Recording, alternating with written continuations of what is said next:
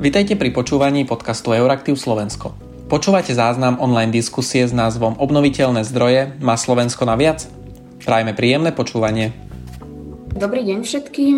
Vítam vás na diskusii, diskusii ktorú organizuje Euraktiv Slovensko. A táto diskusia má názov Obnoviteľné zdroje má Slovensko na viac. A moje meno je Irena Jenčová a budem vás e, touto diskusiou sprevádzať.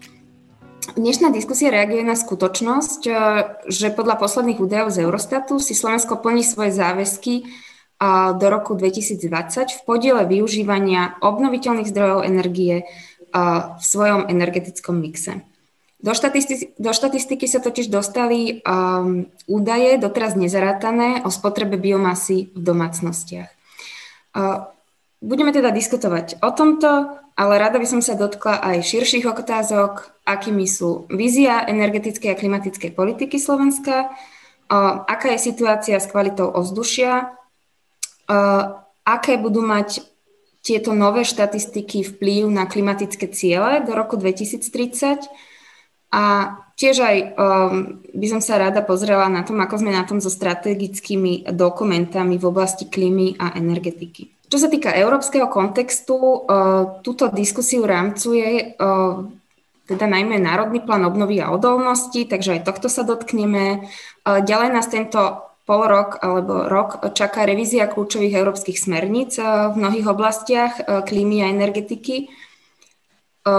Táto revízia prebehne z toho dôvodu, že je nutné prispôsobiť smernice novým klimatickým cieľom, ktoré odsúhlasili členské štáty do roku 2030 a zároveň sa dotkneme aj žaloby, e, ktorá je na Slovensku podaná kvôli systematickému a dlhodobému prekračovaniu limitov koncentrácie tuhých častíc v ovzduši a za neriešenie tohto stavu.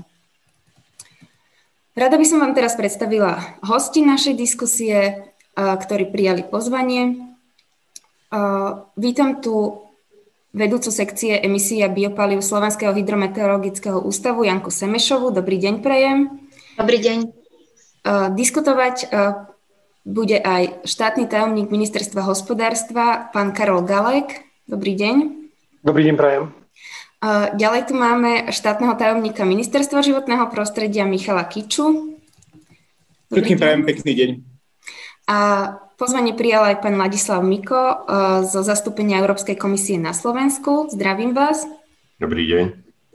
A Sektor obnoviteľných zdrojov tu reprezentuje uh, riaditeľ Slovenskej asociácie foto, fotovoltického priemyslu a obnoviteľných zdrojov energie Jan Karaba. Vítajte. Dobrý deň, prajem. Uh, kým začneme, uh, poďme si prebrať zo pár technických podrobností. Predtým, než otvoríme priestor na otázky z publika, hostia povedia svoje úvodné vstupy, následne na seba budú mať priestor reagovať a uh, následne otvoríme teda diskusiu aj pre otázky uh, účastníkov, ostatných účastníkov diskusie. Uh, klásť otázky môžete cez funkcionalitu Q&A, uh, ktorá, ktorú máte na paneli dole. Uh, nezabudnem ani na otázky, ktoré ste sa pýtali už pri registrácii a v registračnom formulári a teda snažila som sa ho, ich pri príprave zakomponovať do, do, do tém diskusie. Ešte pre vašu informáciu, táto diskusia bude streamovaná online na Facebooku a bude s nej zhotovený aj záznam, takže svojou účasťou potvrdzujete, že súhlasíte s jej zaznamenávaním. Takže máme tu na najvyš povolaných, tak poďme už rovno na vec. Na úvod by som ale v krátkosti chcela spomenúť pár čísel, ktoré sú podstatné pre túto diskusiu. Cieľ do roku 2020 pre obnoviteľné zdroje má Slovensko stanovený na, stanovený na úrovni 14% Ešte pred pár mesiacmi bolo takmer isté, že ho s aktuálnym podielom necelých 12 e, nedokáže splniť. Teda, že do konca roku 2020 jednoducho tento cieľ nedosiahneme. Podľa nových štatistík, ktoré zvýšili podiel obnoviteľnej energie, energie až na takmer 17% ale tento cieľ nielen pohodlne splňame, ale aj ho presiahneme. Vyzerá to tak, že Slovensko tým pádom nebude mať problém ani naplniť svoj cieľ do roku 2030, lebo tam už nám chýbajú niečo viac ako 2% na to, aby sme dosiahli tento cieľ. Ten cieľ je 19,2 Ja aby som to tak zaramcovala, cieľ pre Európsku úniu ako celok do roku 2030 je 32% podielu obnoviteľných zdrojov energie. Pani Semešová sa vlastne je človek veľmi povolaný, aby nám vysvetlil tento zaujímavý posun v číslach, keďže sa spolu so štatistickým úradom podielala na vlastne štatistickom zisťovaní vlastne ako, akým spôsobom zaso- riešia teplo naše domácnosti. Takže pani Semešová, prosím vás, ako došlo k posunu v týchto štatistikách? Nech sa páči. Áno, ďakujem. Takže dobrý deň ešte raz. Ďakujem aj za pozvanie do tejto diskusnej relácie. Slovenský hydrometeorologický ústav a hlavne môj odbor emisia biopaliva sa primárne zaoberáme emisiami. Čiže našim cieľom vôbec nebolo zlepšovať, energeti- e, zlepšovať e, podiel obnoviteľných zdrojov energie na Slovensku. A to, že to takto vypálilo, ma samozrejme teší, ale náš prioritný záujem bol zistiť, koľko emisí z domácností vlastne na Slovensku je. Tento údaj bol pre nás veľkým neznámym a my sa tým zaoberáme 10 rokov minimálne. Takže toto e, nie je nejaká nová aktivita, ktorú sme vyvinuli, ale konečne priniesla nejaké ovocie. My sme už realizovali tzv. pilotný prieskum v roku 2017, štatistické zisťovanie na zhruba, 3, zhruba v 3000 domácnostiach, ktoré nám už e, naznačilo, že naše pretuchy alebo naše, e, naše nejaké modelované údaje sú asi správne a tie, ktoré teda publikujeme v rámci štatistických energetických výkazov a následne v Eurostate, asi nie sú úplne správne, čo sa týka teda spotreby energie v domácnostiach. Bohužiaľ, tento sektor je taký, že vypadáva z akýchkoľvek regulačných nástrojov. To znamená, že nie je regulovaný nejakou zásadnou legislatívou a takisto štatistické údaje, ktoré sú z domácnosti zbierané, nie sú tak podrobné, aby nám vedeli v minulosti teda poskytovať nejaký úplne uh, presný obraz v rámci presnosti, teda, ktorú, ktorú požadujeme pri bilanciu emisí. Preto sme sa rozhodli s podporou Ministerstva životného prostredia, ktoré nám na to teda poskytlo finančné prostriedky, zopakovať štatistický prieskum v roku 2019 na vzorke už vyše 5000 domácností, čo by už mohlo byť reprezentatívne, čiže by sme tieto čísla mohli použiť do oficiálnych štatistík. My dokonca e, máme vzorku vybranú tak, že my máme reprezentatívne údaje za jednotlivé kraje, čiže vyššie územné celky. A v tom eh, štatistickom zisťovaní sme sa pýtali nielen na spotrebu biomasy, eh, čo teda bol základ pre tú bilanciu emisí, ale aj na iné údaje ohľadom spalovacích zariadení v domácnostiach, spalovacej praxe a tak ďalej. My samozrejme nemáme urobený len rok 2018, my máme spracovaný časový rád od roku 2010.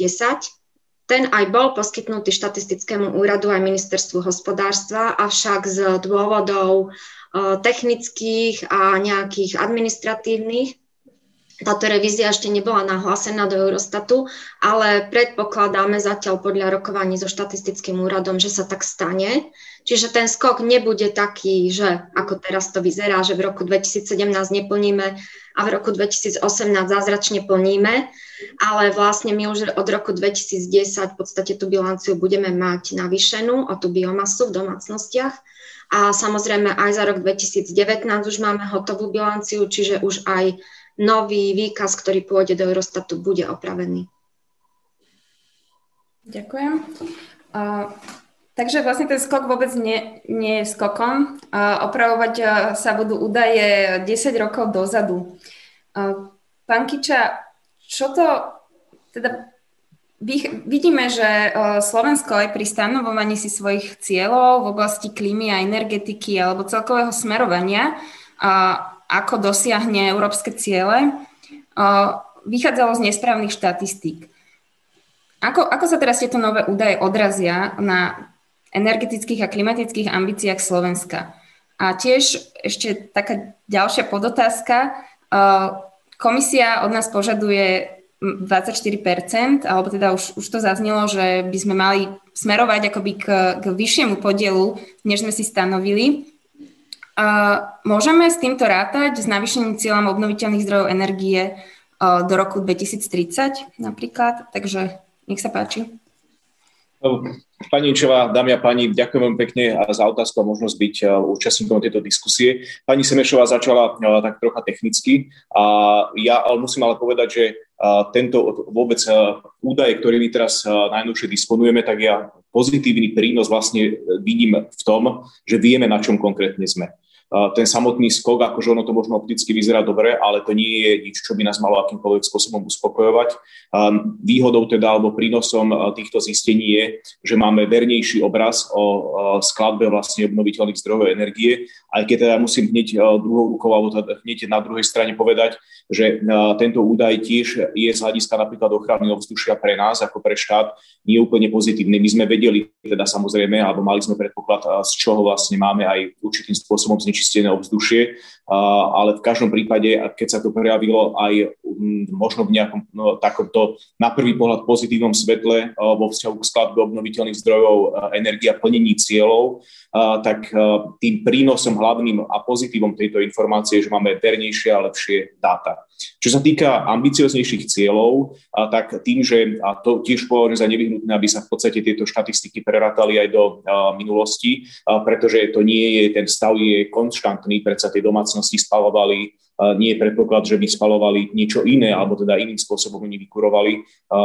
Nie je dôvod očakávať, že by tu bol nejaký iný štruktúrálny dôvod, tak z tohto hľadiska je určite prínosné zamyslieť sa a zvážiť aj ambicioznejšie ciele pri obnoviteľných zdrojov, pri obnoviteľných zdrojov energie, pretože vieme, že je to dosiahnutelný, dosiahnutelné úsilie, ktoré môže viesť k zlepšeniu aj plnenia klimatických cieľov, ale aj podielu obnoviteľných zdrojov energie.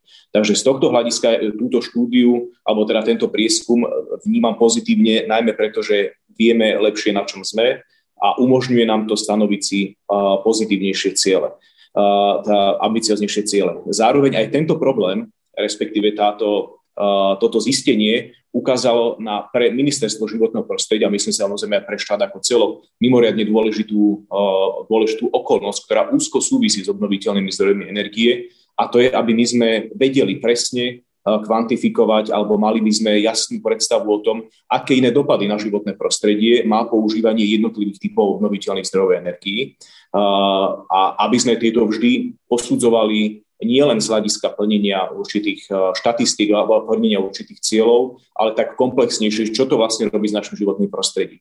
Pretože dosahovať ciele obnoviteľných zdrojov energie prostredníctvom uh, spalovania biomasy uh, nám hneď ako spojené nádoby a tým typom, ktoré my to vlastne máme aj teraz zistené, mám dopada, mám dopada na kvalitu ovzdušia. Budeme sa tejto téme ešte venovať. Tá kvalita ovzdušia Určitý progres sme v nej samozrejme zaznamenali, ale stále je silný priestor na zlepšenie. A to sa dá hovoriť a rovnaké previazané problémy môžeme načať pri aj iných typoch obnoviteľných zdrojov energie. Takže zatiaľ pre mňa ako teda takýto úvodný vstup. Ďakujem.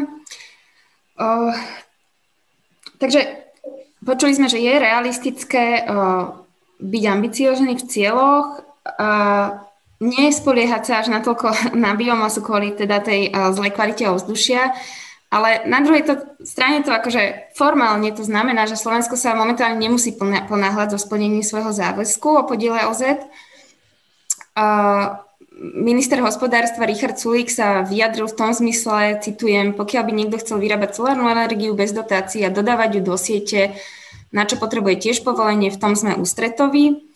Otázka na vás, pán Galek, um, je veľmi jednoduchá a ako vyplýva z otázok, ktoré kladli registrovaní účastníci tejto diskusie, je to aj niečo, čo veľa ľudí jednoducho zaujíma. A tá znie, prečo viazne pripájanie nových zdrojov do siete, kde sú hlavné bariéry. A teda poprosila by som, že nie úplne že do technických podrobností, ale tak nejak štrukturovanie. Ďakujem. Nech sa páči. Ďakujem veľmi pekne. Ja si ale dovolím naviazať ešte na tú diskusiu, ktorá tu bola pred chvíľkou k tým jednotlivým podielom. Doplňujte presné čísla. Takže my sme v tom roku 2019 poskočili z 11,9% na 16,9%.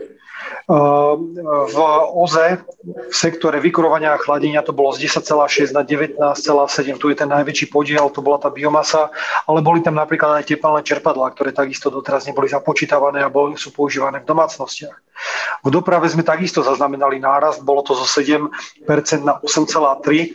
V prípade elektríny to bolo z 21,5 na 21,9. Tam to vždy záleží hlavne od tých hydrologických podmienok, ktoré v tom ktorom roku sú, lebo ten najväčší podiel nám tam stále tvorí voda.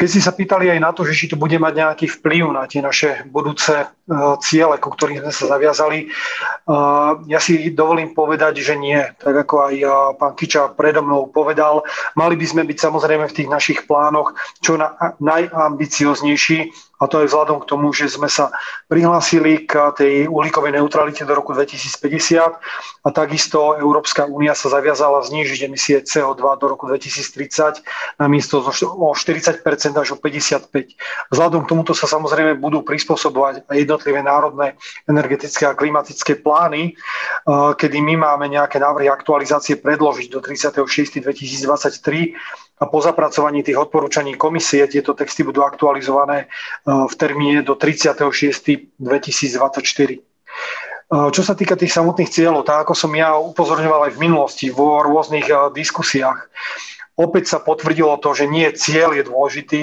ale práve tá cesta, ktorú si nastavíme.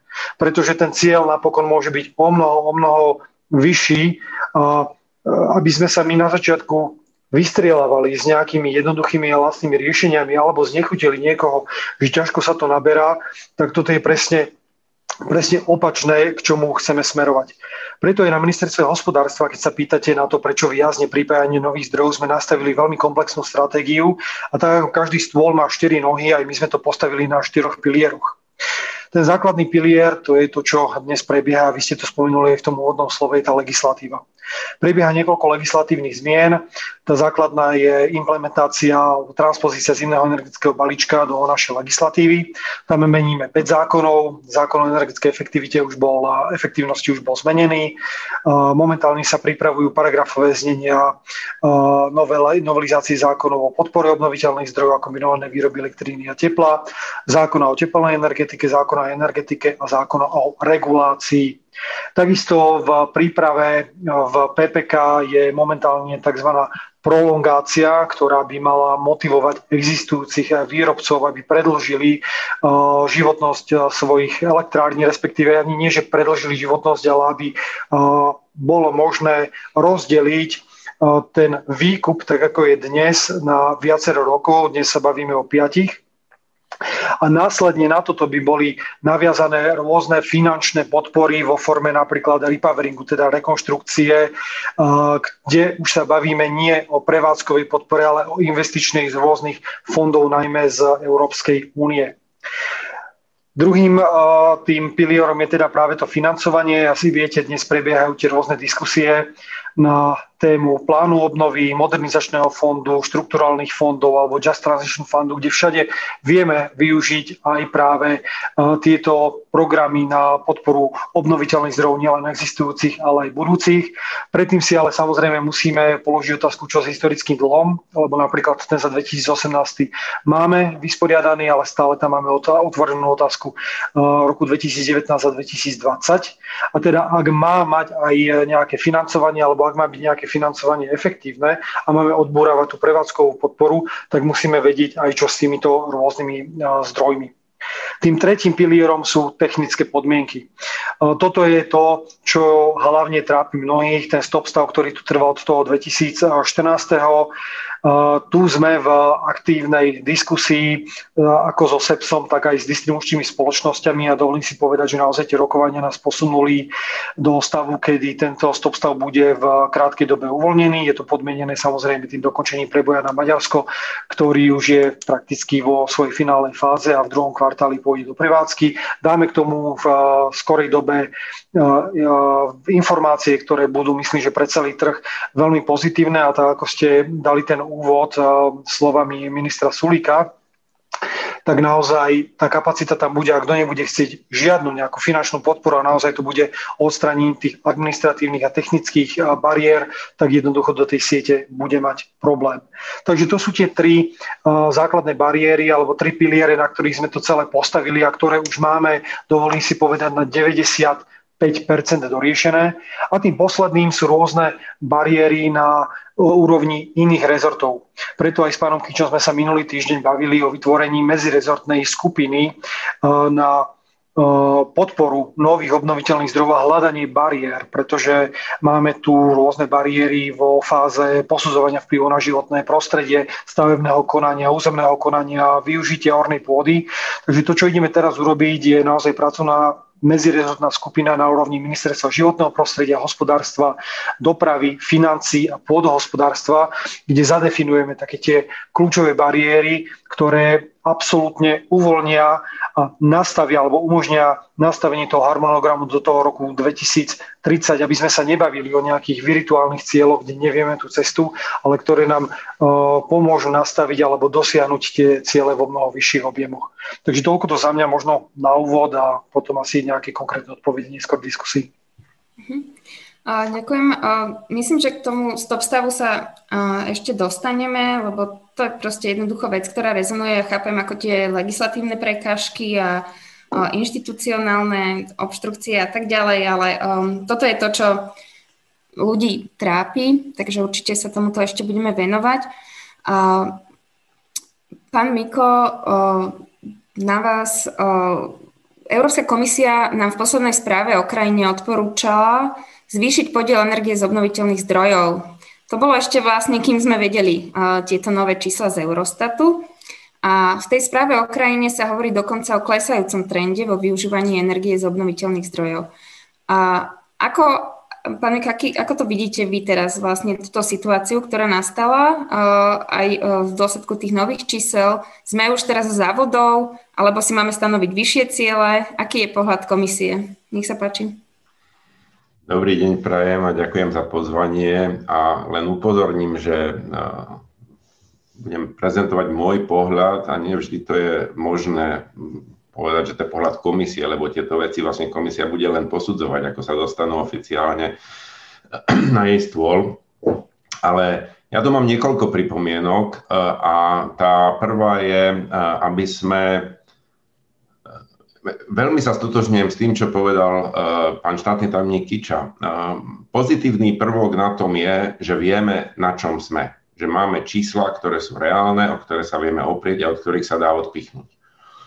Ale ja by som pripomenul, aby sme nad tým príliš nejasali. Nám to dáva určitý priestor, povedzme Slovensku, pretože máme teda tie čísla nad tým limitom, ktorý sme mali dosiahnuť, takže akože vydýchnuť, kľud, fajn Realita ovšem, eh, eh, dovolte mi, aby som pripomenul niekoľko, niekoľko vecí. Jedna je, a veľmi pozorne som počúval pani Semešovú, eh, že my sme vlastne, tam nenastala žiadna zmena. To znamená, my sme to zistili teraz, že je to oveľa viac tej biomasy využívané ako bolo a ukazuje sa, že tam až dozadu, kam sa to meralo, tak tam to bolo vyššie, než sme pôvodne mysleli.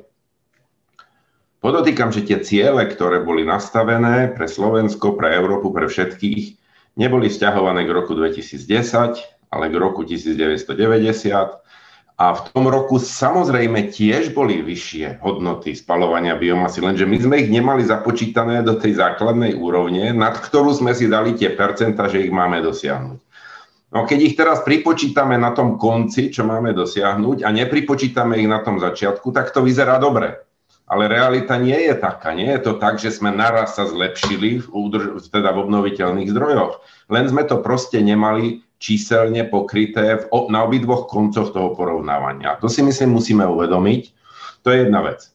Druhá vec, e, tento údaj by mohol tak trošku ponúkať ľudí, aby e, vlastne uvažovali o tom, že aha, však dobre, tak budeme páliť teda drevo, a, a biomasu a, a tým si vieme dobre pomôcť, takže poskočíme dopredu.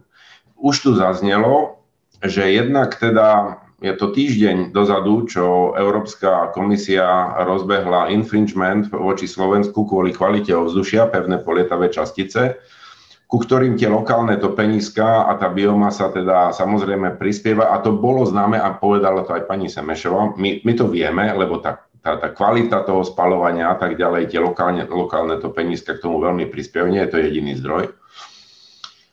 Ale ja by som ešte chcel zmeniť ďalší, ďalší efekt, ktorý tu ešte nebol povedaný a ktorý ja vnímam veľmi, veľmi uh, hlboko. Slovensko je jedna z najbohatších krajín, čo sa týka prírodného prostredia bi- biodiverzity.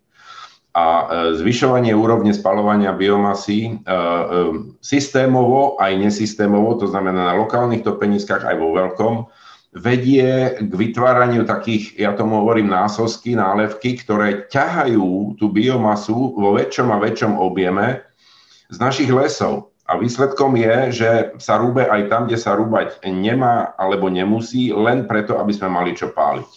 A tie dopady e, na tú biodiverzitu a na kvalitu vlastne toho lesného prostredia, ale Podotýkam, že nejde len o lesy. Ide napríklad aj o to, že spalujeme biomasu, ktorú vyprodukujeme v polnohospodárstve.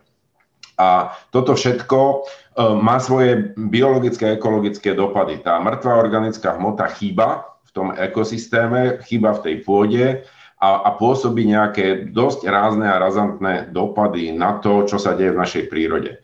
Čiže um, ja sa zdráham povedať, že, že, že biomasa nie, lebo sú odpadné biomasy, sú miesta, kde skutočne iné využitie nemáme a je treba s tým uvažovať, bola by škoda to nevyužiť, ale súčasne si trúfnem povedať, že to nie je to riešenie, ktoré nás dostane ani na tie limity, ani vlastne ani vlastne k tomu dobrému, čo chceme dosiahnuť. Poďme na to takto, že nejde naozaj o tie limity, ako povedal pán e, štátny tajomník Galek, ale ide o to, o čo nám čo chceme dosiahnuť v tom prostredí. A my tam chceme dosiahnuť to, aby sme si prestali škodiť do životného prostredia, do klímy. Áno? Čiže nejaké triky s tým, že proste vymeníme niečo za niečo, lebo to tam štatisticky e, sadne dobre, nestačia. Musíme uvažovať o tom konečnom dôsledku. A pri tej biomase tých rizik je príliš veľa. E, takže myslím si, že treba sa na to dívať takto komplexne. No a potom ešte, ak si môžem dovoliť e, k tomu, čo zaznelo všeobecne k obnoviteľným zdrojom, a už budem končiť, to pripojovanie a tie iné zdroje, a myslím, že o tom bude hovoriť pán Karaba, ehm, toto je veľký problém ehm, v tom smysle, že dlhé roky, desiatky rokov, celá energetická sústava bola budovaná na veľké zdroje. A tá prenosová sústava nie je postavená na proste tisícky drobných zdrojov, ktoré by sa mohli pripojovať a vlastne sú tam technologické problémy, ktoré je treba riešiť. A ja viem, že ministerstvo hospodárstva sa tým zaoberá a že vytvára tie predpoklady, ale zase, aby sme si to nepredstavovali tak, že vlastne zmeníme zákon a už sa všetci môžeme pripojiť a každý môže mať svoju domácu e, výrobu energie, pretože tá prenosová sústava toto nezvládne. Ona bude proste padať. Musí sa prebudovať technologicky, musí sa do toho nainvestovať aby to bolo možné, musia sa vytvárať nejaké lokálne siete a tak ďalej a tak ďalej. Ten, ten technologický problém nechcem popisovať, myslím, že je všeobecne známy tým, čo sa tým zaoberajú. Čiže je to proces, ktorý bude trvať nejakú dobu, ale čím skôr s ním začneme, tým väčšia šanca je, že teda do roku 2050 sa nám podarí v Európe do tej klimatickej neutrality aj v oblasti energetiky prispieť svojim dielom tak, ako sa očakáva. Zatiaľ toľko. Ďakujem. Áno, máš pravdu, že tomto sa ešte budeme venovať tej pripravenosti siete, ale aj, aj vlastne, že momentálne aj aké sú, aké sú finančné možnosti urobiť túto reformu, ktorá je uh, veľmi potrebná. A pán Karaba, teraz vás, vás poprosím o váš pohľad uh, na, na, na tento, už to neviem povedať v posledných štatistikách, ale teda na nové zaratanie, uh, zaratanie nových údajov do uh, celkovej bilancie Slovenska. A, a aby som sa inšpirovala komentárom na Facebooku, ktorý bol pod článkom, v ktorom som poukazovala na tieto zmeny čísel, tá otázka znela, kde ostal solár, vietor a geotermál. Takže možno, ne, neviem, či na vás otázka správna, ale tak skúste. Ďakujem. Ďakujem pekne. Tak ja mám taký pocit, že sa tomu nevenovala až taká veľká pozornosť. My sme na to, alebo ja konkrétne sa na to upozornil, že tam nejaká veľká nezrovnalosť nastala. Doteraz ministerstvo hospodárstva k tomu nevydalo ani jednu tlačovú správu oficiálnu ale napriek tomu pán minister už, už sa pochválil s tým, že proste že je, to, je to v poriadku, pretože už máme tie podiely, už sme vlastne ako keby splnili tie veci. To znamená, ja by som to ne, nezľahčoval tento prístup ministerstva hospodárstva, reprezentovaného teda pánom ministrom v tomto prípade. Aj napriek tomu, čo pán Galek povedal, že teda nie je to o, o, o tých cieľoch, ale o tej ceste ten, ten, tá biomasa je všeobecne, samozrejme má všelijaké proste roviny, my ako asociácie sa jej až tak nevenujeme, ale tam určite je dôležité proste povedať, ako sme aj predtým hovorili, že tam je nejaká úroveň, ktorá sa týka udržateľnosti toho obnoviteľného zdroja. A ja, si, ja som presvedčený, že nie každé pálenie dreva je proste možné považovať za obnoviteľný zdroj energie to znamená, toto, toto je niečo, čo proste treba naozaj dôsledne vyhodnotiť. My sme robili minulý rok e, štúdiu pre Európsku komisiu, ktorá sa týkala práve kritérií udržateľnosti biomasy alebo využívania biomasy na energetické účely. Vyplynulo z toho, že na, na Slovensko e, má zásadné nedostatky v, v systéme monitoringu a aj vo vynúcovania vlastne tých, e, toho, ako sa vlastne nejakým spôsobom napríklad pokutuje e, nelegálna ťažba, ako sa monitoruje nelegálna ťažba dreva, ako sa využíva, e, proste, či sa to vôbec e, nejakým spôsobom zohľadňuje, že či to je udržateľný zdroj. Jednoducho toto z toho vyplynulo. Čiže tá, tá, tá transpozícia tej smernice RED 2 je dôležitá aj v tejto oblasti. Myslím, teda dúfam, že sa tomu bude venovať teda aj ministerstvo hospodárstva aj životného prostredia. Čo sa týka teda tých ďalších vecí, kde sme zastali alebo že čo treba rozvíjať.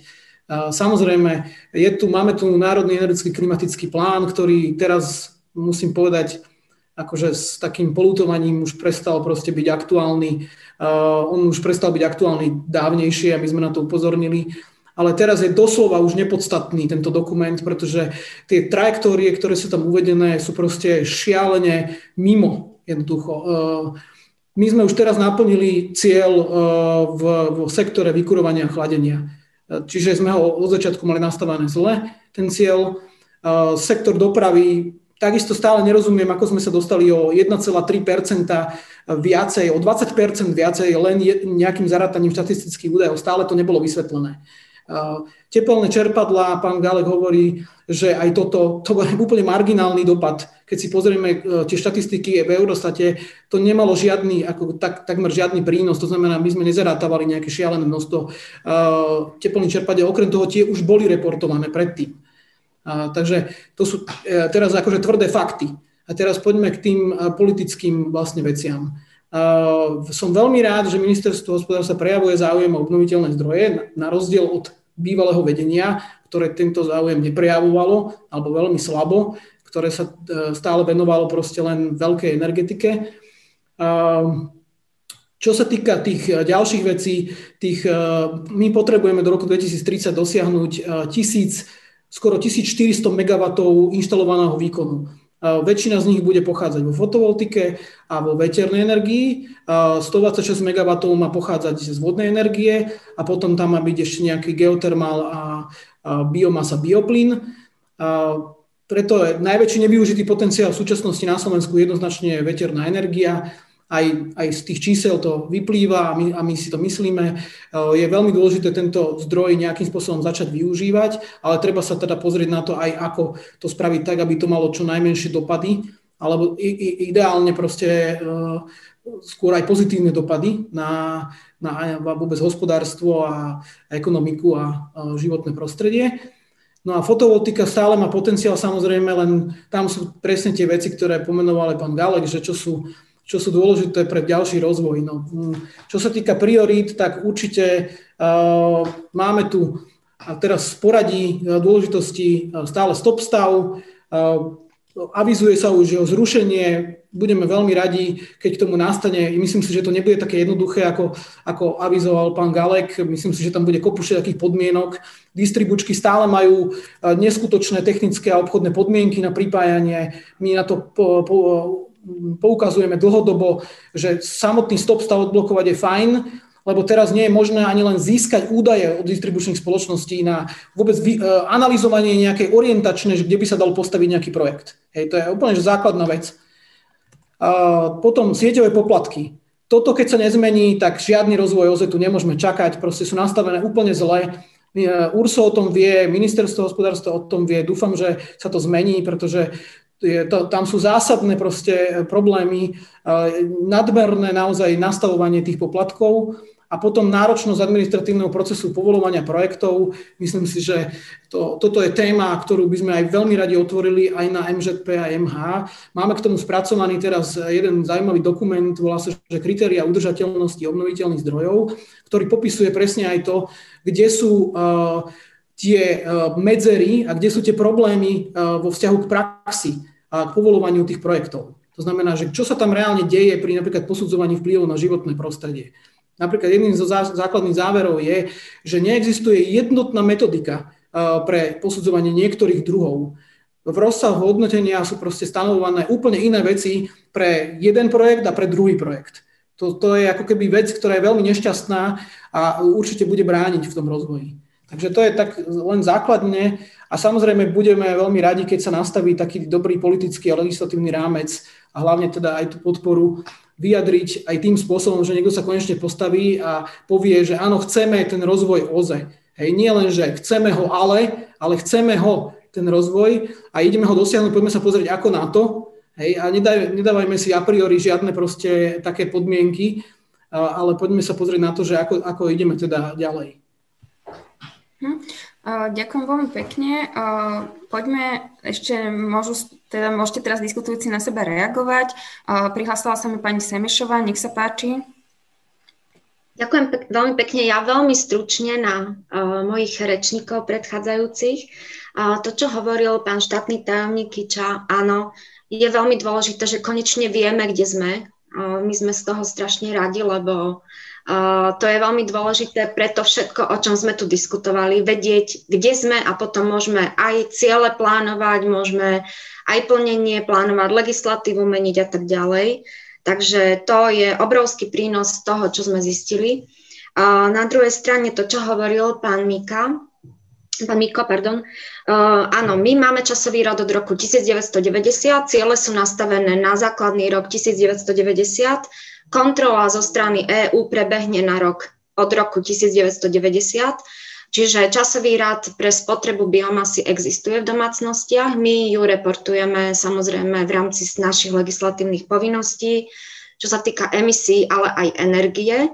Môžem povedať, že momentálne, čo sa týka spotreby palivového dreva, tak, sa, e, tak došlo k nárastu od roku 94-násobnému. Čiže keď sme mali v roku 95 petajoulov v domácnostiach, tak v roku 2019 máme dva, vyše 20. Takže to je áno. Čiže ten cieľ bol nastavený samozrejme zle, keďže vychádzal zo zlých čísel, to je jasné. Čo sa týka tej biodiverzity, my sme sa v prieskume pýtali aj na to, odkiaľ domácnosti drevo kupujú. To som už spomínala aj v tom článku, že väčšina, viac ako 80% domácností kupuje drevo zo Slovenska.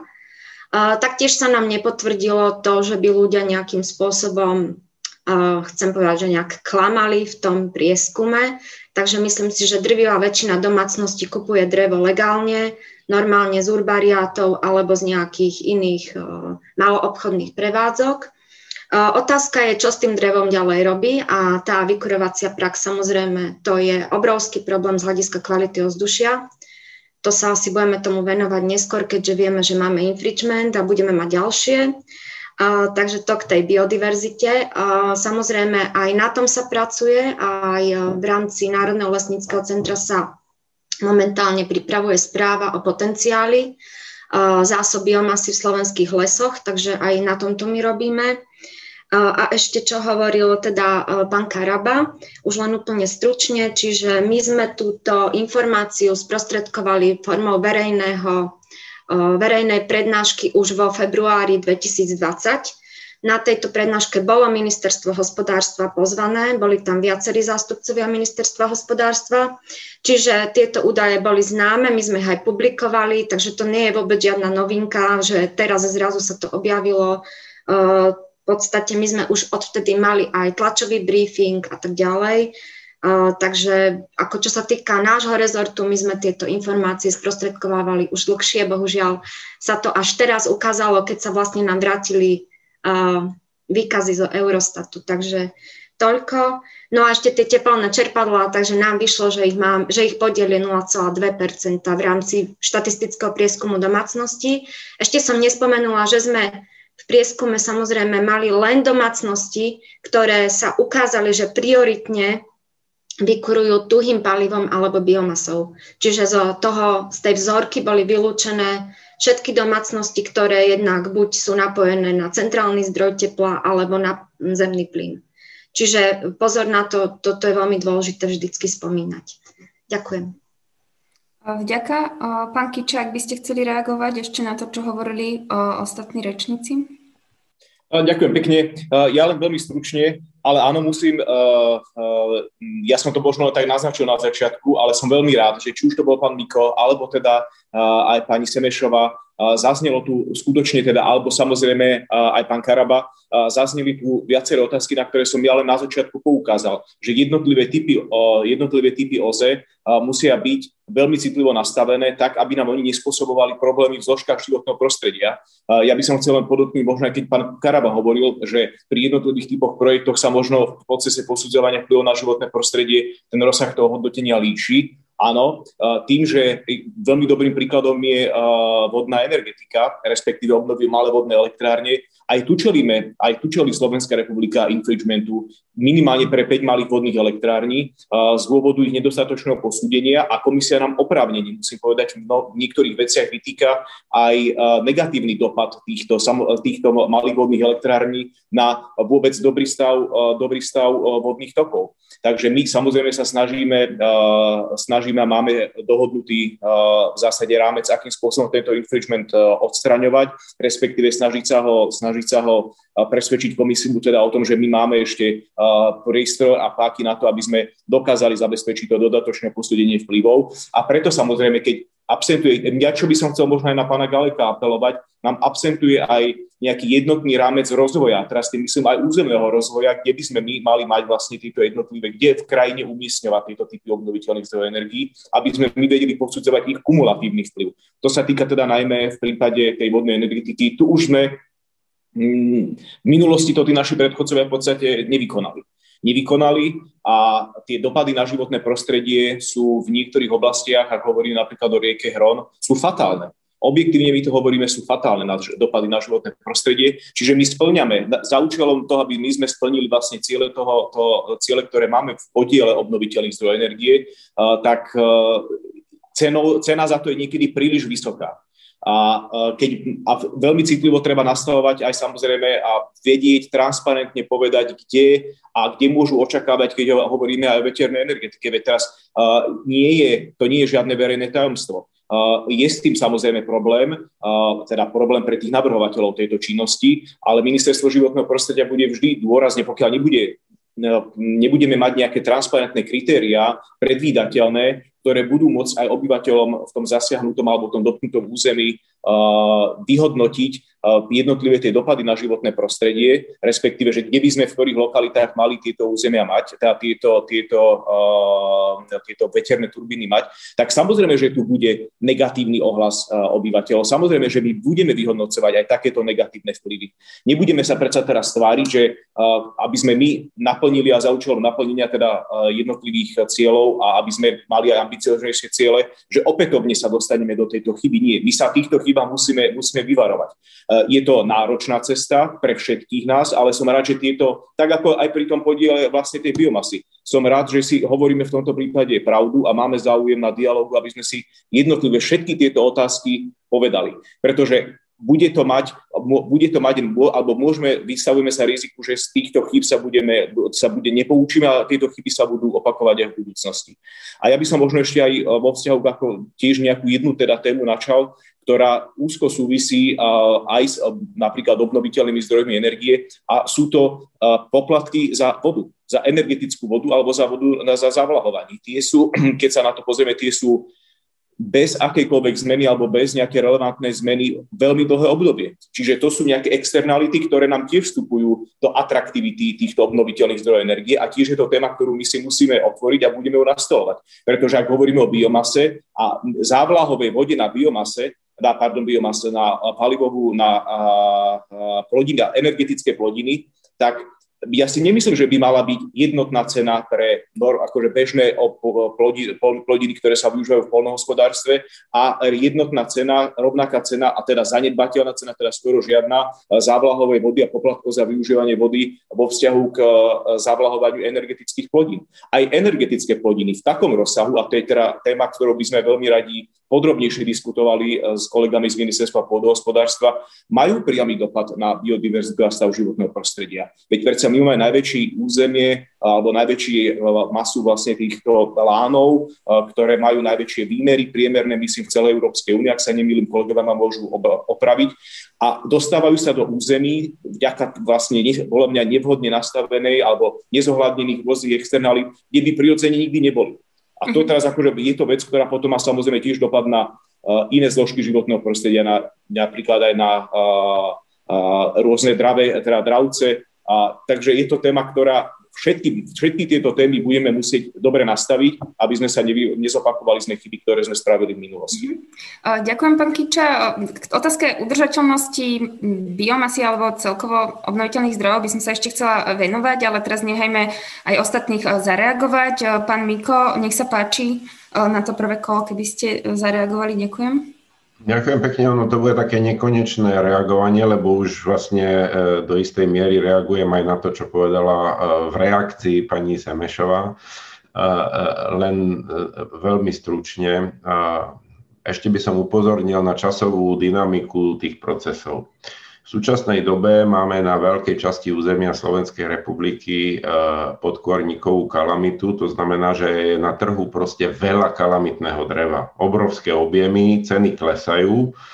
A e, to zľahčuje prístup k tomu drevu, ako ste práve povedali, ktoré je legálne, ktoré si kúpite, kúpite si ich za málo, ale vedie to práve k tomu, že sa orientujú tie malé e, lokálne topeniska práve na túto biomasu ktorá ovšem za čas dôjde. Proste, či to bude za rok, alebo za 5, alebo za 10, teraz neviem povedať, ale potom dôjde. A teraz tu bude presne tá násoska, my budeme mať vlastne nainštalované kotle, ktoré pália drevo, ale už nebude to lacné drevo.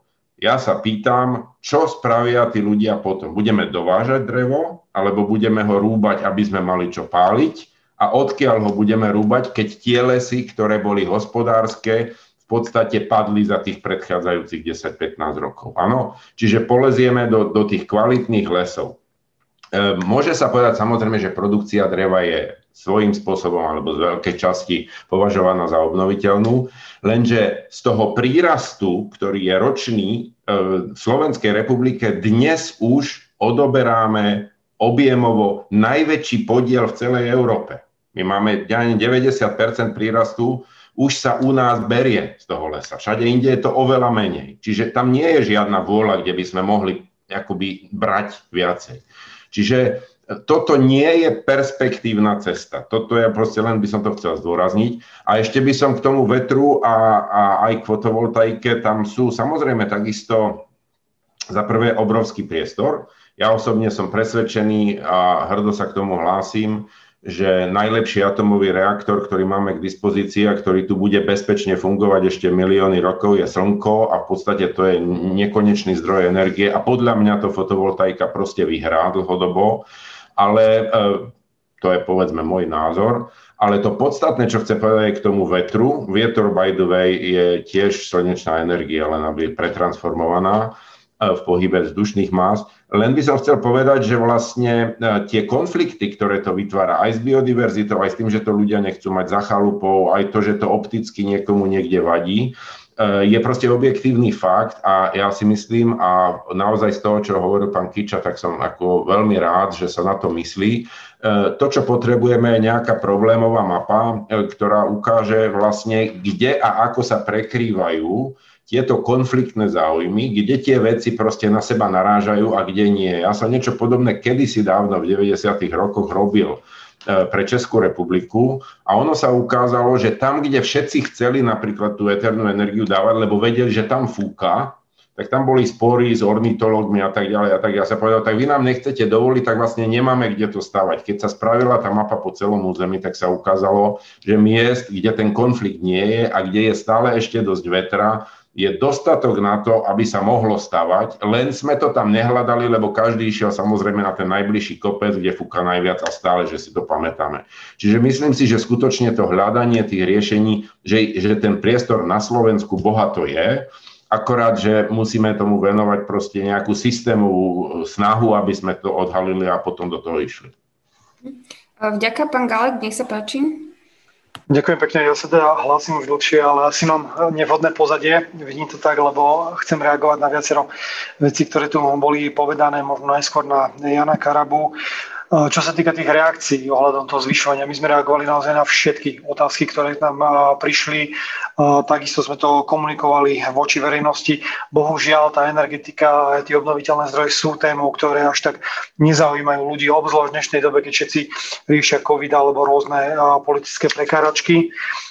Každopádne nie je našim záujmom nič zatajovať, lebo pre nás je aj takéto navýšenie svojím spôsobom úspechom, aj keď sa jedná viac menej iba o štatistiku. Takisto sa Jano pýtal na ten podiel v doprave, že ako sme tam vyskočili a prečo. Tak to je výsledok primiešavania biopalív práve v tých motorových palivách, čo je v súlade so zákonom 309 2009 a tá minimálna referenčná hodnota pre rok 2019 bola 6,9% Čiže tiež to nie je niečo, čo sa zrazu tu nám objavilo ohľadom tej samotnej biomasy, Jano Karaba povedal, že SAPI sa tomu nevenuje nejak detailnejšie, čo je škoda, pretože biomasa to máme aj bioplyn, biometán a iné zdroje, ktoré sú výrazným prvkom aj v rámci podielu obnoviteľných zdrojov a tieto budú aj do budúcnosti hrať veľkú úlohu, hlavne v prípade napríklad toho bioplynu alebo biometánu, takisto očakávame, že to nebude užívať tvorba z takej tej čistej biomasy z polí alebo z lesa, ale že sa naozaj bude stále viac a viac využívať rôzna biomasa, napríklad z rôzneho odpadu potravinárskeho, rôzne produkty, ktorým skončí tá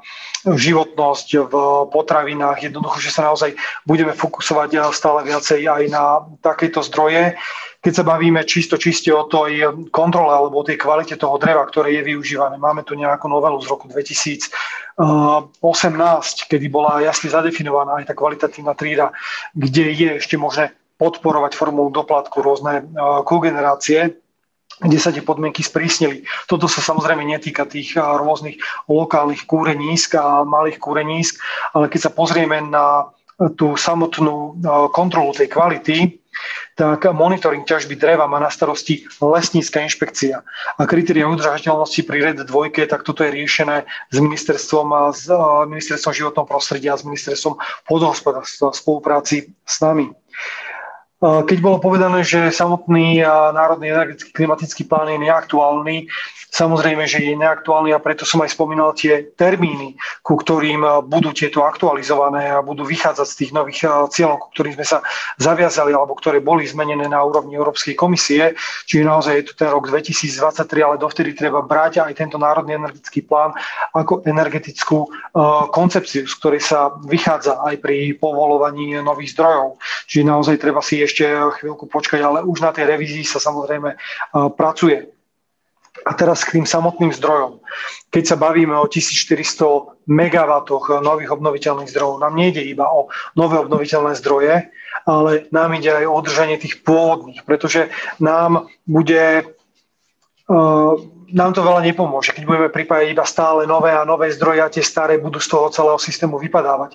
Preto dnes pracujeme aj na tej prolongácii, konec koncov aj zo SAPy sme mali veľmi otvorenú komunikáciu spolu s Ursom, ako efektívne využiť existujúce zdroje, ako predlžiť životnosť, pretože povedzme si otvorene, 3,3 miliardy eur bolo alebo bude do roku 2005 zaplatených v rámci súčasnej, uh, súčasnej schémy podpory výkupných cien práve na existujúce obnoviteľné zdroje zaplatili sme to my všetci v cenách elektriny. A teraz si ideme predstaviť situáciu, že zrazu tieto zdroje nám po skončení podpory jednoducho začnú vypadávať. Ak sa bavíme o nejakých nových uh, dajme ešte pred nimi aj napríklad prístor energetickej efektívnosti. To je to, čo ja hovorím na každej jednej konferencii. Nie sú to moje slova, budem rád, keď sa s nimi dokoľvek stotožní a to je práve to, že tou najlacnejšou a najekologickejšou energiou je práve tá, ktorú nemusíme vyrobiť. A keď tu bol spomínaný vietor, tá veterná energia má ten svoj potenciál. Ja to vidím, eh, že naozaj na tom Slovensku ten prístor obrovský je. Pozrime sa na uh, susedné Rakúsko. Ten vietor sa u nás nezastavuje na hraniciach. A keď pán Kiča hovoril aj o tom, že treba sa pozrieť na nejaké nastavenie uh, rozvoja tejto veternej energetiky, existuje usmernenie ministerstva životného prostredia z roku 2011, kde sú nastavené nejaké základné kritéria. Existuje mapa využiteľnosti územia Slovenska, kde sú definované 4%, uh, kde boli v podstate nejakým spôsobom zohľadnené všetky podmienky, odstupy od sieti, obydlí, nebola tam zohľadnená verejnosť. A takáto mapa naozaj na ministerstve životného prostredia existuje a toto, toto je aj to, čo som hovoril v tom poslednom pilieri, v tej, v, tom posledné, v tej poslednej nohe toho stola, kde si musíme medzirezortne sadnúť a utriasť práve tie možnosti, ktoré máme a kde ktorý rezort vidí ako tie e, jednotlivé prekážky. Čiže preto aj tá medzirezortná pracovná skupina, ktorá by sa mala povenovať napríklad aj nielen tej veternej, ale aj tej e, vodnej energii. E, pretože jednotlivé profily napríklad, ktoré sú rozdeľované alebo boli, sú na ministerstve životného prostredia. Životné prostredie k tomu dáva EU, my k tomu dávame osvedčenie o súlade s energetickou koncepciou Slovenska. Takže preto ja tu vidím ako veľmi dôležitý prvok práve tú, tú medzirezortnosť, ktorá doteraz funguje a funguje v podstate v prípade viacerých aj iných oblastí a budem rád, ak v nej budeme aj ďalej pokračovať. A ešte možno k tým, k tým prekážkam, ktoré spomenula je Jano, si na to nadviaže sieťové poplatky, G-komponent, pripájanie. Toto všetko sa rieši v spolupráci s URSom aj v súčasnosti. Takže verím tomu, tak ako som popísal tie štyri, tie štyri piliere, tak na konci dňa, keď aj ten štvrtý bude mať odáknutý, tak jednoducho pre obnoviteľné zdroje tu reálne nebudú existovať žiadne výraznejšie bariéry, pokiaľ nebudú mať nejaké požiadavky napríklad na ceny energie alebo štátny rozpočet. Uh-huh. Nech sa páči, ďakujem. Nech sa páči pán Karaba. Krátka reakcia by som prosila. Krátka, dobre. Uh, no to sa ťažko krátko reaguje, ale budem sa snažiť. dobre, takže uh, v podstate uh, veľmi rád a veľmi rád osobne ponúkam spoluprácu na tom medzirezortným spôsobom. Strašne dôležité, to, to slovo je veľmi dôležité a ponúkam spoluprácu našej asociácie Myslím si, že máme veľmi veľa skúseností aj medzinárodných, ako nastaviť tie procesy tak, aby boli naozaj že dobre nastavené, aby sa robili e, projekty, ktoré sú udržateľné a nemali takéto tie vplyvy. To znamená, že aby sa ako keby e, tento, tento aspekt čo najmenej dokázal presadzovať, že by tam boli nejaké, nejaké negatívne vplyvy na životné prostredie. Čiže za týmto účelom veľmi radi a chceli by sme sa zúčastniť takéto diskusie a takýchto nejakých stolov. K tomu, čo povedal pán Galek, to ešte treba veľmi rozmeňovať na drobné, lebo tam je veľmi veľa ešte aspektov, ktoré budú mať vplyv na to, ako sa to bude celé diať, ten rozvoj. Jedno, jednu vec poviem ako keby k tej veternej energii, tá je veľmi zaujímavý ten veterný zdroj, pretože tradične sa myslelo, že na Slovensku není až taký nejaký veľký potenciál. Súčasné technológie dokážu využiť aj ten potenciál, ktorý máme teraz a na pomerne veľkom časti územia, napríklad až tretina územia, je možné identifikovať, že je tam možné využiť vlastne veternú energiu. Čo e, ešte zdôrazním pre pána Kiču osobitne, tá smernica, ktorú máte, je šialeným spôsobom neaktuálna a budeme veľmi radi, keď e, vám poskytneme dostatočne odborné a máme ich vypracované podklady, ako, ako tú smernicu prepracovať pretože existuje na to veľa e, dobrých rád a dobrých metodík, ako to spraviť, pretože tá smernica bola robená žiaľ na, s tým účelom, aby sa zastavil rozvoj veternej energie. Tak to proste bolo, tak je napísaná tá smernica. Hej. Ona, ona mieša proste strašne veľa ne, nemiešateľných vecí dokopy a na konci z toho vychádza, že nejaké 4% územia sú v podstate vhodné. Není to pravda. Tie, není to ani v súlade s európskou legislatívou, že to takto je. Proste každý projekt by sa mal určite vyhodnotiť, že kde, je teda, kde sú tie limity a ako ich dokáže mitigovať ten projekt, tie limity, pretože sú možnosti, ako to, ako to dosiahnuť. Hej. Ale nemôžeme sa na to postaviť, že a priori nie je možné tieto veci robiť. A to sú tie povolovacie procesy, to sú proste tie, eh, tie metodiky napríklad rozsahu hodnotenia, eh, tie, tie robia vrázky naozaj veľmi veľa proste navrhovateľom. Čo sa týka tej vodnej energie, tam máte vypracovanú aktualizáciu koncepcie hydroenergetického potenciálu. Tá samotná definuje, že kde je možné kde nie je možné vlastne stavať eh, vodné stavby a vodné elektrárne, na to treba nadviazať a treba si zase sadnúť a aj tam, e, aj tomu sa venujeme, aj tejto oblasti, kde by sme veľmi radi vám tiež dali nejaké odporúčania, že ako to e, nastaviť tak, aby sa dali aj tieto zdroje e, používať. Pán Galek, ešte jednu vec. Repowering. Prečo ste do tej novely nedali možnosť rekonštrukcie alebo modernizácie zariadení? Nie je tam, nie je tam, žiaľ, a potom to není repowering. To je len prolongácia výkupných cien. Proste to není žiadny repowering. Neposúva nás to dopredu. Posúva nás to len v tom zmysle, že ideme odbremenovať TPS-ku. Hej, a, a dokonca aj to nedokážeme, pretože ten historický dlh nesplatíme z tej, z tej novely. Proste to, to, je, to je tak nastavené a rád to vysvetlím aj osobne, že prečo je to tak nastavené, že to nemá šancu splatiť ten historický dlh. Takže z, z mojej strany iba tak. A nech sa páči, pán Galek, krátka reakcia. Dajte si mikrofón, prosím. Takže veľmi krátko zareagujem.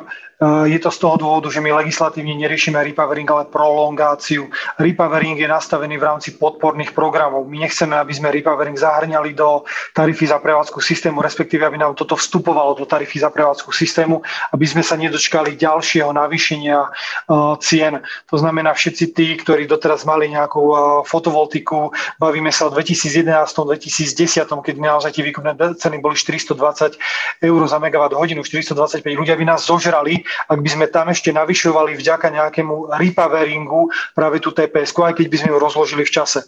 Takže v prvom kroku legislatívne zavedieme prolongáciu a v druhom kroku cez podporné programy, ktoré máme dnes na stole, ja som ich na začiatku spomínal, urobíme repowering. Takisto sme sa napríklad včera bavili o tom, ako otvoriť priestor a urobiť tú prolongáciu k nejakému dátumu aj spätne. Takže toto je všetko rozpracované. Sme eh, v kontakte aj s URSom, riešime toto. Treba povedať, je to v PPK, ako náhle sa to dostane do MPK, každý bude môcť mať e, k tomu samozrejme jednotlivé pripomienky. Mhm. Ďakujem veľmi pekne. Dotkli sme sa témy o tom, že energetická efektívnosť by mala byť prvorada, keď uvažujeme o, o spotrebe energie a podobne. Takže je tu úzky súvis aj s energetickou chudobou, lebo uh, aj keď sme si hovorili, že ľudia používajú drevo, používajú ho preto, lebo je momentálne, ako povedal pán Miko, lacné a teda to môže veľmi skoro pominúť tento stav. Uh, takže a ako povedala pani Semešová, vychádzali im z, z toho výskumu, že ľudia proste jednoducho šetria a neznečistujú ovzdušie z pasie, ale kvôli tomu, že to jednoducho vychádza najlepšie. Takže k tomuto smeruje jedna otázka, ktorú sme dostali ešte v rámci um, ešte v rámci registrovaných účastníkov, čo, čo oni pokladali. A otázka smeruje na to, že ako štát plánuje pomôcť domácnostiam, ktoré nevlastnia nehnuteľnosť, ktoré bývajú, rodinám, ktoré nemajú financie na spolufinancovanie. Momentálne sú tie schémy totiž nastavené tak, že bežný človek ktorý sa rozhodne niečo riešiť, tak dosiahne možno na nejaké okná, alebo že či sa chystá, tá otázka smeruje možno tak, že či sa chystá nejaká integrácia týchto schém, ktoré môžu pomôcť práve tým nízkoprímovým domácnostiam. Uh, možno pani Semešová, keby uh, ste možno mohli k, k tomuto, že čo vlastne vyšlo akoby v tomto smere vzhľadom na energetickú chudobu uh, z výskumu.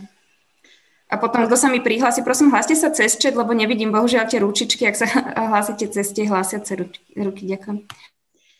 Áno, takže uh, ako som spomínala, to dru- druhé štatistické zisťovanie to rozsiahlejšie nám už umožnilo uh, rozčleniť dáta na úroveň krajov a tam už jednoznačne vidieť sever a východ ako teda kraje, kde tá spotreba biomasy a aj zastúpenie najstarších spalovacích zariadení je výraznejšie ako treba z juh alebo západ Slovenska, čiže uh, je to vidieť aj v tej správe, dá sa to nájsť, tie čísla presne nebudem tu hovoriť, ale áno, je viditeľné, že jednak aj klimatické podmienky, samozrejme, že väčší počet eh, vykurovacích dní do roka eh, v tých severných a východných okresoch spôsobuje zvýšenú spotrebu biomasy, ale aj iných palív pevných, ešte škodlivejších, čiže hovorím teraz napríklad o, o čiernom uhlí, hnedom uhlí, briketách, nedouholných a tak ďalej. Aj na to sme sa pýtali. No a mm, takže áno, môžeme to prisudzovať aj energetickej chudobe. Samozrejme, že množstvo týchto rodinných domov, ktoré sme sledovali, má aj plynovú prípojku, ale samozrejme e, po zdrážení zemného plynu sa e, vlastne túto prípojku nepoužívajú alebo sa teda odpojili od zemného plynu, čiže e, v podstate asi toľko k tomu čo nám vyšlo v prieskume. Ďalej sme sa pýtali teda aj na stav rekonštrukcie nehnuteľnosti. Tam je vidieť pozitívny trend oproti tým dvom prieskumom, že množstvo rodín aj možno vďaka v rámci podporným schémam pristupuje k rekonštrukcii komplexnejšie, čiže nie len nejaké základné výmeny okien a podobne, ale už sa teda prichádza aj k izolácii striech, napríklad aj e, do, e, dverí alebo aj teda obvodových múrov. A čo je pre nás ako pre emisie a kvalitu ovzdušia veľmi dôležité, e, viacero rodín alebo viacero rodinných domov už vlastne vymenilo zastaralé spalovacie zariadenia, to je veľmi dôležitá vec, čiže podpora v tomto smere je od štátu nevyhnutná ak chceme teda riešiť nejakú kvalitu ovzdušia alebo niečo podobné. A takisto sa ľudia zbavovali aj eh, duplicitných alebo veľmi starých spalovacích zariadení, pretože sme zistili, že ich celkový počet klesol. Čiže niektoré rodiny samozrejme vlastnili viacej, neviem, kotlíkov alebo niečoho eh, veľmi zastaraného, takže priemerný vek stúpol a počet zariadení klesol. To je to, že najlacnejšia je tá energia, ktorú nepotrebujeme, takže asi tak. Súvisí to samozrejme s tepelnoizolačnými vlastnosťami nehnuteľnosti, ktoré sa zlepšili. Tento trend je zase ale viac badateľný samozrejme v bohatších krajoch, čiže Bratislavský, Trnavský, Šťastný, Nitriansky a tak ďalej. Takže. Uh-huh. A nech sa páči, pán Kiča, reakcia?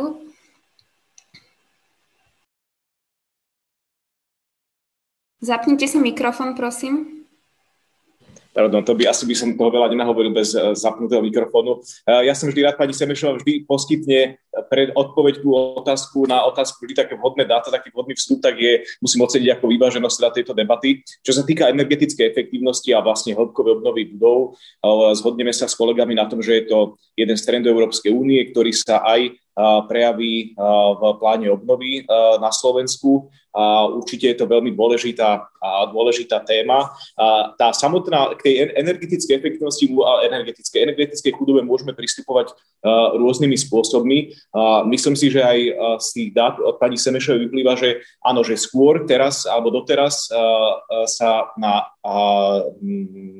využívali jednotné, jednotlivé nástroje, ktoré Slovenská republika poskytovala a ponúkala, či už to bolo v rámci schém na ministerstve hospodárstva alebo na ministerstve dopravy. Skôr ako bolo to pre tie vyššie príjmové, vyššie príjmové skupiny obyvateľstva, ktoré si dokázali zabezpečiť tým, že tam nebolo nejaká, teda aj tú mieru toho spolufinancovania. Ja si myslím, že tá vhodnosť nastavenia tej podpornej schémy pri vyššej miere spolufinancovania určite môže plošným spôsobom túto tému a energetické chudoby riešiť. Dá sa aj samozrejme cestou stanovenia určitých kritérií, avšak tie musia byť stanovené veľmi citlivo, aby sa zase neobmedzila čerpateľnosť vlastne týchto, týchto jednotlivých finančných nástrojov. A taktiež je vlastne veľkou výzvou, ktorá stojí pred, pred Slovenskom, integrácia jednotlivých podporných mechanizmov, pretože všetky tri rezorty vrátane ministerstva životného prostredia majú určité, určité jednotlivé teda mechanizmy alebo podporné nástroje, ktorými tým či oným spôsobom do obnovy renovácie budov a do e, zateplovania napríklad alebo energetické efektívnosti budov aj hĺbkové obnovy prispievajú, ale samozrejme na mieste a pre občana by to malo byť e, čo najjednoduchšie, e, aby došlo k výraznej integrácii týchto podporných mechanizmov a určite je skôr trendom aj hĺbková obnova. Nie len teda parciálne, parciálne zložky, ktoré sa týkajú napríklad výmeny okien, zateplenia, zmeny palivovej základne určené na vykurovanie, ale určite sú tu aj ďalšie témy, ktoré, ale ďalšie prvky, ktoré sú rovnako dôležité a vedia prispieť k hĺbkovej obnove. Sú to vodozádržné rôzne opatrenia, e, domáci komposter, ktoré všetko nám vlastne vo výsledku e, dokáže zefektívniť naše bývanie a je to téma, ktorá a dokáže zatraktívniť tieto jednotlivé, jednotlivé prvky. Preto je určite trendom práve hĺbková obnova a touto cestou by sme sa mali vydať aj my. Mhm. Takže môžeme čakať ako v najbližšom do, dobe nejakú že integráciu tých podporných schém, lebo tak to bolo napísané. Je to téma, je to, je to, je to téma ktorá je samozrejme uh, diskutovaná, musia to citlivo nastaviť, pretože musíme myslieť na to, že tá hĺbková obnova sa týka samozrejme uh, existujúcich domov alebo existujúcich, uh, existujúcich budov určených na bývanie a zase treba nastaviť mechanizmus, ktorý, aby z tejto integrácie neboli vylúčované nové budovy, nové stavby, ktoré tiež predsa by si, ako môže sa tam vlastne zakomponovať do nich prvky tej energetickej efektívnosti jednotlivé. Takže je to vec na citlivé, veľmi citlivé nastavenie. Uh-huh. Uh, ďakujem. Uh, pán Miko chcel reagovať ešte? Prosím. Ďakujem pekne, ja som videl v poradí ešte pána Galeka, tak, e, ale ja mám aj na neho otázku, tak e, ak mi prepačí, tak ja to vyslovím, aby mohol rovno reagovať. Ja by som chcel ešte e, dve veci skôr pripomenúť. Nie je to reakcia na to, čo bolo povedané, ale keď sa bavíme o OZE, tak ešte tu nezazneli dve veci, ktoré si myslím, že by zaznieť mali a pre ktoré je problém s buď to s nastavením ekonomickým, alebo s nastavením legislatívnym. Takže rád by som proste pripomenul. Jedna vec, e, to je taká moja obľúbená, o ktorej stále počúvam, že sa to nedá, lebo je to drahé. E, na Slovensku máme neobyčajne bohaté zdroje geotermálne, teplá voda. E, proste, že to teraz ekonomicky nevychádza, ja sa pýtam, že prečo, lebo akože lepšie vychádza teraz spalovať nejakú biomasu a ohrievať vodu, než si zobrať rovno teplú vodu zo zeme. E, to úplne neberie rozum, hej, takže e, zrejme e, bolo by zaujímavé riešiť, kde je ten problém a využitie tej geotermálnej vody výrazne sprístupniť, lebo celé južné Slovensko, ale aj stredné Slovensko, aj Liptov má zdroje, ktoré fajn, máme kúpaliska, ale myslím si, že aj energeticky by sa malo uvažovať o využití. A druhá vec, e, som informovaný o niektorých veľmi inovatívnych e, postupoch, ktoré vznikli na Slovensku, ktoré boli dokonca ocenené a ktoré naražajú na legislatívne bariéry a na bariéry v prístupe k dotačným prostriedkom, takže to sa týka aj pána štátneho tajomníka Kiču určite.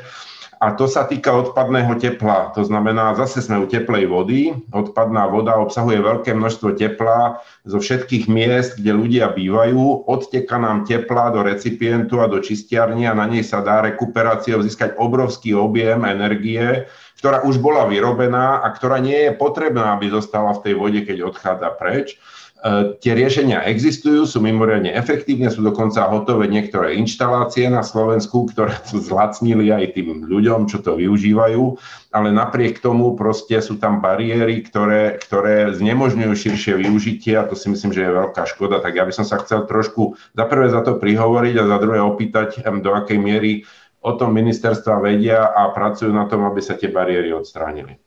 Mhm. Nech sa páči pán Galek, potom môže pán Kiča krátko, prosím, reagovať. Ďakujem veľmi pekne.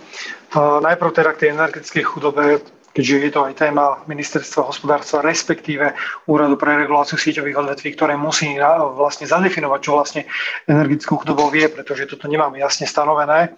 Ale treba povedať, že aj s tou energetickou chudobou sa už riešilo viacero vecí snať pán Kiča sa neurazí, keď budem troška konkrétnejší, lebo on hovoril o tých všeobecných, ja poviem možno aj čísla. Najprv, najprv k, tý, k tej zelenej domácnosti, a konec koncov tam sme mali 115 miliónov eur, čo takisto bolo možné financovať a pomôcť si v prípade domácnosti na rôzne inštalácie teplných čerpadiel, fotovoltiky, solárnych kolektorov, bolo tam toho naozaj e, dosť, ale to, čo ste povedali na začiatku, bolo tam spolufinancovanie a bolo to určené skôr pre také tie vyššie príjmové skupiny, ktoré si to mohli samozrejme dovoliť. Ministerstvo životného prostredia má pripravený, má pripravený program na tzv. kotlikové dotácie. Možno, že Michal by k tomu potom mohol povedať viacej, v akom je to štádiu, ale teda tie kotlikové dotácie boli určené práve aj pre tie nízko príjmové skupiny, aj keď tam treba povedať, že opäť predtým, ako sa urobí napríklad nejaký, nejaký uh, kondenzačný kotol v domácnosti alebo v dome, tak treba sa pozrieť na to, ako je na tom celkovo ten dom s energetickou efektívnosťou.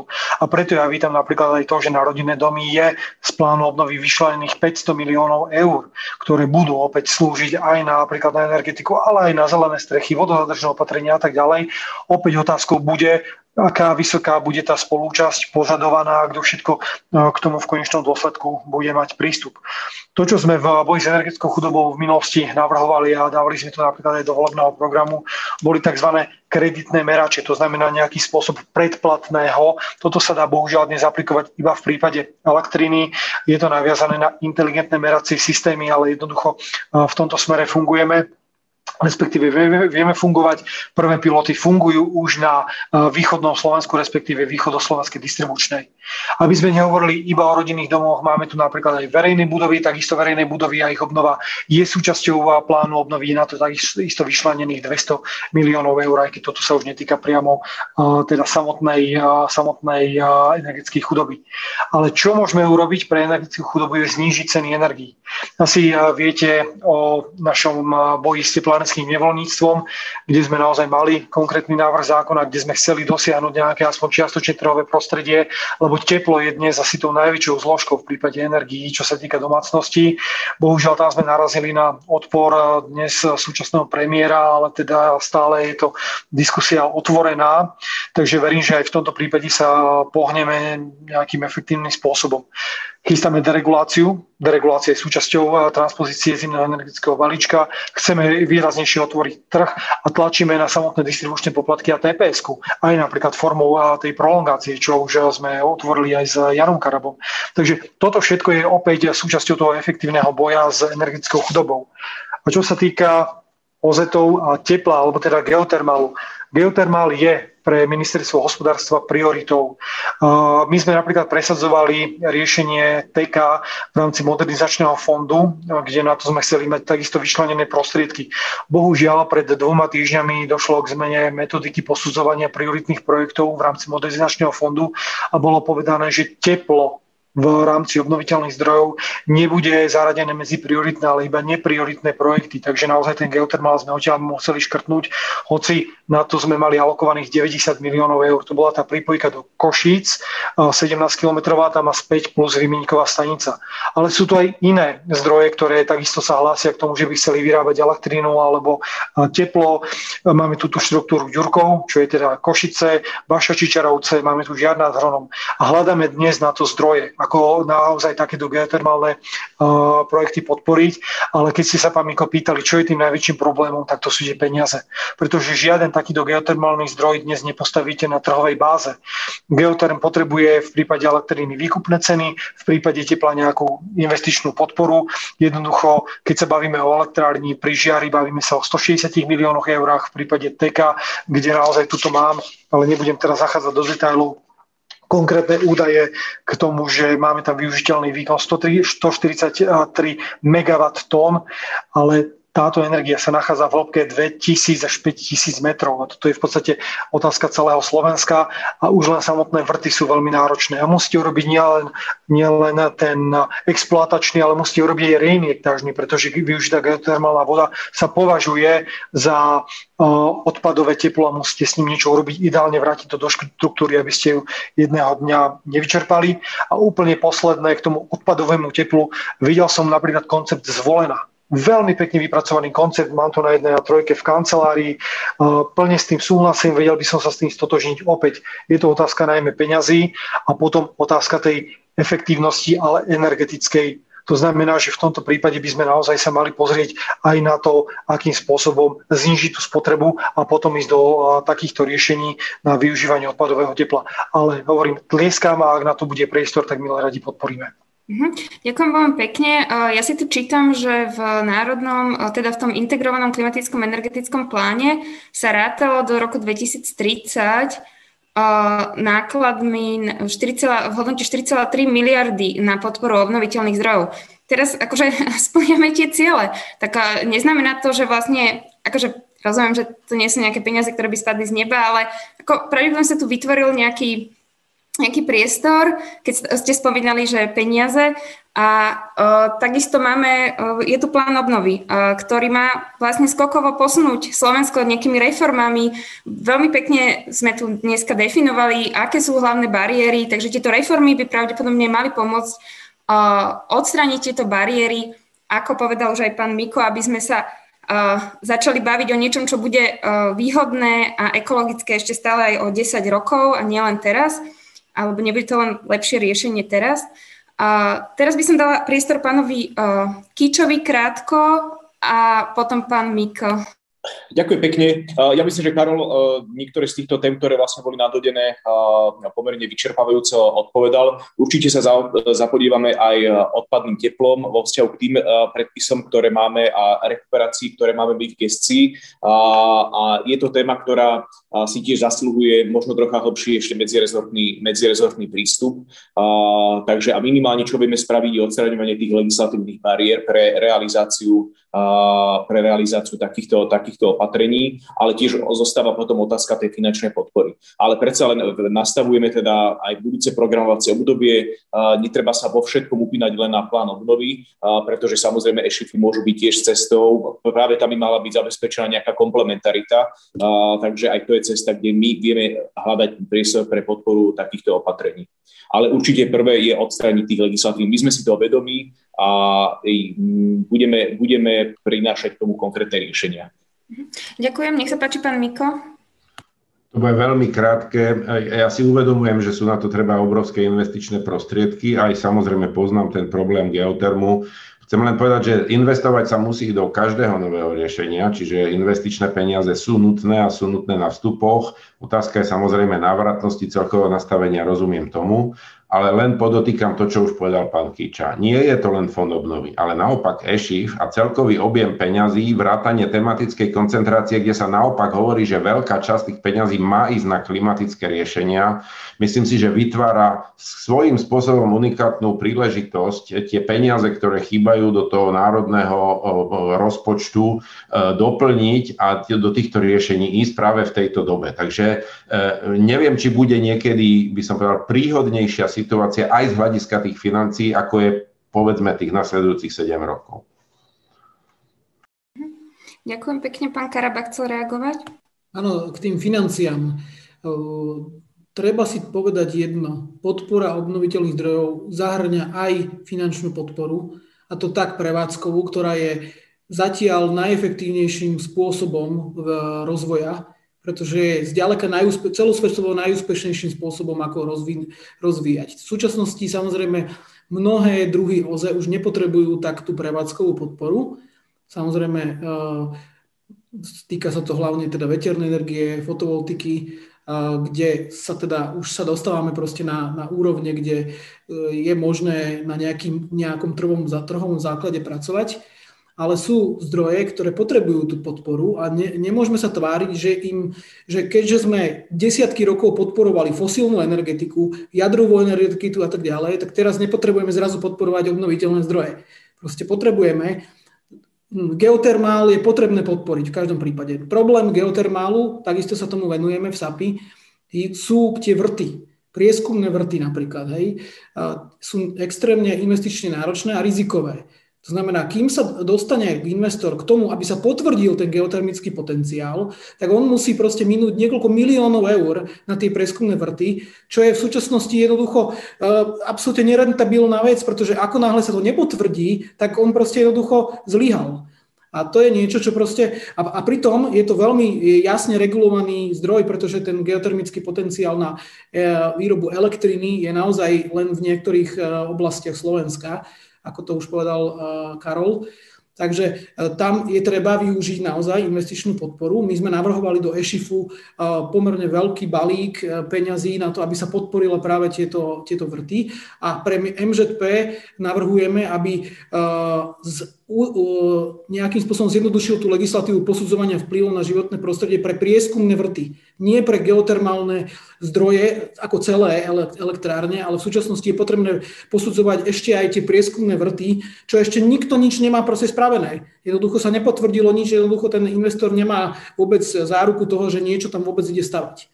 Hej ale už len samotný ten prieskum jednoducho už tam potrebuje proste EU spraviť dokonca veľkú EU. Takže mm tam ako keby máme rezervy v tom celom a, a tie investičné prostriedky tam musíme nejakým spôsobom niekde alokovať a musíme sa, musíme sa na to pozrieť aj, aj, aj z tohto pohľadu a nemôžeme len stále len proste hovoriť, že, že ideme to robiť uh, len zlacňovaním neustále energii. Proste zlacňovanie energie je fajn, lenže proste zlacňovanie energie nás bude proste stáť niečo na, na tých klimatických dôsledkoch napríklad, ako nás mhm. to stálo už doteraz. Uh-huh. Pán Galek, nech sa páči, potom pán Kiča. Dobre, ja najprv zareagujem na tú sumu 4,3 miliardy, čo ste povedali v rámci toho NECPu. V tomto sa musím zhodnúť aj s Janom Karabom. Jednoducho naozaj tieto sumy sú už takisto neaktuálne. Technológie nám poklesávali, budeme nejakým iným spôsobom dosahovať aj tie podiely, takže preto ja sa teším práve na tú revíziu, ktorú už budem mať ja pod palcom, ale teda budeme mať do toho, čo hovoriť ale napriek tomu sme napríklad v pláne obnovy plánovali na energetiku a siete použiť a obnoviteľné zdroje použiť 950 miliónov eur. To bol náš pôvodný návrh, ktorý bol neskôr zredukovaný v rámci návrhu, ktorý išiel do uh, Bruselu na 100 miliónov eur. Ja som bol z toho veľmi nepríjemne prekvapený a naozaj som uh, vyva, vy, vyvolal dosť veľký tlak, aby sa to zmenilo. Napokon ten uh, súčasný Plán hovorí o 220 miliónoch eur, kde sme tú najväčšiu čiastku určili práve na investičnú podporu pre nové obnoviteľné zdroje a to je 100 miliónov eur. Ďalších 60 miliónov eur by malo ísť na repowering a ďalších 60 miliónov eur na zvyšovanie flexibility sietí. To znamená jednak posilňovanie distribúcie, jednak integrácia rôznych nových prvkov, ako sú batérie, elektrolízery, inteligentné, inteligentné meranie, meracie systémy a podobne. Čiže naozaj na toto všetko sa chceme sústrediť v rámci toho plánu obnovy, ale keďže ten objem financií je veľmi limitovaný, chceme ten plán obnovy, alebo my to vnímame v podstate ako taký ten, ako na využitie na také pilotné projekty. A potom chceme ísť e, v rámci ostatných programov na, do takej multiplikačnej metódy, kedy to, čo sa nám overí, použijeme napríklad v rámci štrukturálnych fondov, modernizačného fondu, alebo napríklad aj v rámci Just Transition Fundu. Toto je niečo, čo e, nám bolo potvrdené, že bude možné, aj keď najskôr sa to ukazovalo, že možné nebude, ale teda nakoniec budeme vedieť tie najlepšie fungujúce e, programy alebo teda podpory aj takýmto spôsobom duplikovať. A keď som si to napočítal, lebo urobili sme si takú velikánsku tabulku k tomu v rámci toho financovania, dospeli sme k tomu, že do roku 2030 budeme mať iba na takúto energetiku a hlavne obnoviteľné zdroje viac ako 1 miliardu eur. Ale opäť to, čo vravel Jano Karaba, že tá prevádzková podpora je na teraz najlepším spôsobom. Toto chceme na Slovensku ukončiť a naozaj ísť iba do tej investičnej podpory, pretože tá prevádzková doteraz vždy nás zaťažovala tie koncové ceny energií, ktoré sú dnes neprimerane vysoké, kde dnes sa boríme s tarifou na prevádzku systému na úrovni skoro 24 eur. Znevýhodňuje to náš priemysel a takisto vytvára veľký tlak práve na tú energetickú chudobu. A potom k tomu geotermálu ja som geotermálny geológ vyštudovaný, takže mám tú problematiku minimálne z takého akademického pohľadu v maličku. Slovensko je veľmi dobre preskúmané z pohľadu geotermálnej energie. Máme tu pána Remšika, pána Fendeka pána Franka, ktorí dlhé roky pracovali na tom, aby urobili nádherný veľký atlas geotermálnej energie, kde celé územie Slovenska je rozdelené po 500 metroch, takto nasekané ako po a tam je možné vidieť, kde ten potenciál je a kde nie je.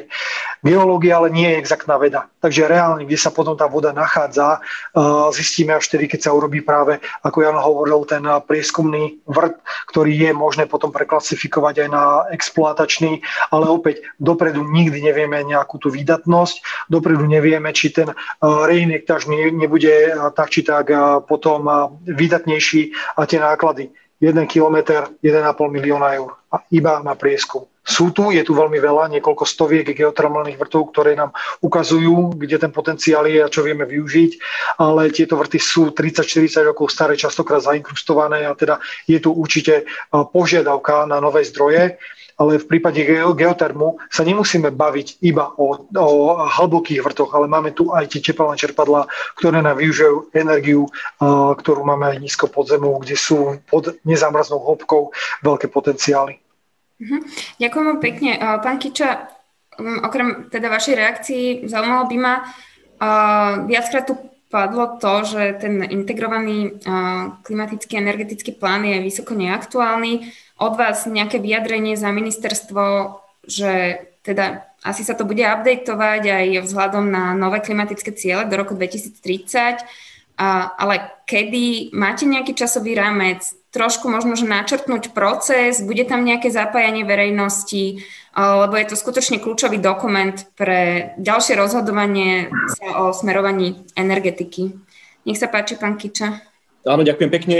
Uh, uh, určite áno, ako ten, tá postupnosť uh, uh, je a bude logická. Počkáme si na balíček Fit for 55, čo vám vlastne akože, uh, z ktorého nám vyplynú e, povinnosti, ciele, ktoré my budeme musieť predstaviť aj do ostat, nielen do e, energetického a klimatického e, plánu, ale aj do ostatných strategických dokumentov. Takže keď bude samozrejme participácia verejnosti všetkých dotknutých subjektov, v tomto prípade bude garantovaná a budeme úzko spolupracovať, či už v rôznych pracovných skupinách, nenecháme to len do MPK. Takže tu je to priestor na práve po tomto časovom období, čiže hovoríme po prvom pol roku 2020 jeden, kedy budeme vedieť už presne teda reagovať a nastaviť tú stratégiu aj na konkrétnosti týchto cieľov, ktoré sa prejavia nejakým spôsobom v sektorových politikách, to bude z toho pre nás ako hľadiska dôležité. Čiže e, môžeme teraz my začať určité prípravné práce, ale to, na čo my budeme reagovať, bude známe predsa až e, niekedy teda v tom prvom pol roku 2021. A potom som chcel ešte aj reagovať už vlastne zatiaľ len tak uh, viackrát tu spomenul, bol, bolo spomenutý proces posúdenia vplyvu na životné prostredie. Ja by som možno tak uh, uviedol z celkového hľadiska možno za tých 20 rokov, odkedy sa posúdenie vplyvu na životné 25 rokov, odkedy sa posúdenie vplyvu na životné prostredie vykonáva, neprešlo alebo malo negatívne záverečné stanovisko do 10 alebo 20, proste niekoľko desiatok projektov. Čiže keď ho, povedzme si áno inak, že proces posúdenia vplyvu na životné prostredie nie je vo výsledku tou prekážkou. Častokrát akože určite je tu priestor na zlepšenie, čo je ambíciou ministerstva životného prostredia, ale je to vec, akým spôsobom napadná, ktorá sa teraz kryštalizuje aj z hľadiska nastavenia aj stavebnej legislatívy. Je možno niektoré tie povolovacie konania integrovať, keď je tam možnosť na to priestor, ale určite nebudeme zľavovať z požiadaviek, na dôkladné posúdenie vplyvov navrhovaných činností na životné prostredie, pretože niekedy je to možno nevhodnosťou toho samotného návrhu, návrhu alebo úputnou snahou navrhovateľa alebo nedostatočnou spracovanosťou tých podkladov, alebo aj keď sa navrhuje proste činnosť v chránenom území, ktorá spočíva v geologickom prieskume, tak to nie je proste vec, ktorá nemôže byť vykonaná bez dôkladného posúdenia vplyvu na životné prostredie bez ohľadu na to, že či tam je alebo nie je odpor verejnosti. Takže toto je vec, ktorá nerobme z, tej, z toho procesu EIA nejakého vyníka za všetko. To tak skrátka nie, ja sa voči tomu ohradzujem. Je priestor na zefektívnenie a zlepšenie týchto procesov, na integrácie tam, kde napríklad pri tom geologickom prieskume samozrejme sa nám vytýka, že tam nie je participácia verejnosti, teraz hovorím z hľadiska geologického zákona. Môžeme to prepojiť, kde sa to dá, ale vždy musíme pri takýchto typoch navrhovaných činností dôkladne posudzovať prvý na životné prostredie. Uh-huh. ďakujem veľmi pekne. Um, chýlime sa pomaly ku koncu. Pán Karaba, videla som, že sa hlásite o slovo. Urobila by som ale také záverečné koločko, možno um, pre pani Semešov ešte tému, ktorá bohužiaľ sa nám nedostala čas. A to je teda um, tá otázka kvality um, teda čistoty ovzdušia a koncentrácie tuhých častíc, že nech sa páči, pani Semešová, priestor na záverečný vstup, ale keby ste sa prosím mohli aj k, k tomuto, asi v duchu, včera sme si volali v tom, o čom sme sa rozprávali a ešte posledné slova. Ďakujem. Áno, ďakujem. Tak toto je téma, ktorá za 1,5 hodiny sa nedá proste vyčerpať. Kolegovia tu, na, tu vlastne rozvinuli veľmi detálne energetické analýzy a tak ďalej. V tomto ja nie som odborník, ale na záver by som povedala, ja som v tejto téme od roku 2003. V roku 2004 sme mali veľký projekt financovaný UNDP, kde sme vlastne sa zamerali na rozvoj nejakých alebo nejakú inventarizáciu analytických kapacít na Slovensku v tejto téme, čiže hovorím o zmene klímy. Vtedy sme konštatovali v roku 2004, že my síce máme veľmi veľký dostatok analytických odborných kapacít, veľký dostatok politiky, politiky čiže zákonov a všelijakých vyhlášok, opatrení a tak ďalej, ale nemáme ich horizontálne, medzirezortne podchytené. Chýba nám vlastne nejaká harmonizácia tých analytických procesov, tých kapacít, ktoré každé jedno ministerstvo má. Keďže my sa zaoberáme emisiami zo všetkých sektorov naprieč Slovenskom, takže my sme v kontakte s rôznymi odborníkmi z iných rezortov, Musím povedať, že sa od toho roku veľmi málo zmenilo. A veľmi ma teší, že pani štátni tajomníci povedali, že vznikne medzirezortná pracovná skupina. A toto počúvam akože naozaj dlho. Už bolo niekoľko medzirezortných skupín, aj v niektorých som participovala. Stále sa proste stále narážame na to, že vlastne Slovensku chýba nejaký celkový smer a trend, ktorý chceme vlastne budovať spoločne. A mám pocit niekedy, že rezorty medzi sebou bojujú v prioritách. Je to pochopiteľné, samozrejme chápem, že životné prostredie musí byť v určitej opozícii voči ministerstvu hospodárstva a tak ďalej, ale máme jedinečnú možnosť, ako hovoril pán Miko, už nebude taká príležitosť. Plán obnovy máme, musíme spolupracovať, to je veľmi dôležité a musíme tých analytikov, ktorých každý rezort má, musíme ich spojiť a mali by sme budovať, alebo mali by sme pripraviť tie strategické dokumenty spolu. Musím povedať, že bohužiaľ momentálne na ministerstve hospodárstva je jeden expert, ktorý s nami spolupracuje na týchto témach. Ten bol samozrejme v rámci týmu, ktorý pripravoval nízkouhlíkovú stratégiu a ako jediný zostal v tej v tejto téme, čiže e, z nízkouhlíkovej stratégie, ktorá tu možno nebola spomenutá a je to dôležitejší dokument ako Národný energeticko-klimatický plán, ktorý v podstate ju iba kopíroval a preto je neaktuálny. My sa momentálne musíme sústrediť na aktualizáciu nízkouhlíkovej stratégie. My musíme byť pripravení na to, že v roku 2050 by sme mali byť e, uhlíkovo neutrálnou krajinou, ako sme sa teda zaviazali. Takže vlastne uh, to nie je už tak veľa času a treba proste niečo preto robiť, lebo nie, že máme infringement za zlú kvalitu ovzdušia. OK, infringement má asi 23 európskych krajín za PM10, čiže prachové častice 10. Je to problém. Kvalita ovzdušia je problém v Európe. Kvalitu ovzdušia v podstate neovplyvňujú len emisie z domácnosti. Kvalita ovzdušia závisí o cezhraničnom prenose znečistujúcich látok, čiže Samozrejme, to nám môže priviať aj pri, pri hraničných okresoch z iných častí Európy. Momentálne, neviem, či ste si všimli na stránke SHM, máme smogovú situáciu v niekoľkých oblastiach Slovenska, čiže napriek tomu, že je pekné počasie a že máme tzv. lockdown, takže máme problémy s kvalitou ovzdušia veľké. K nej samozrejme prispievajú národné emisie, to je jasné, ale sú tu aj iné problémy a budeme mať napríklad problémy s dodržiavaním emisných limitov na amoniak. To je zase stratégia ministerstva pôdohospodárstva, ktorí tu s nami nie sú, takže nebudem ich hovárať samozrejme, ale tam tiež vidím obrovské rezervy v tom, ako chceme dosiahnuť limit pre rok 2020, ktorý nesplníme. Takže to je ďalší potenciálny infringement za emisie. Potom tu máme napríklad dopravu, to už ani nespomínam, akože tak tam není momentálne ani jedna analytická kapacita, ktorá by nejakým spôsobom participovala na tejto téme.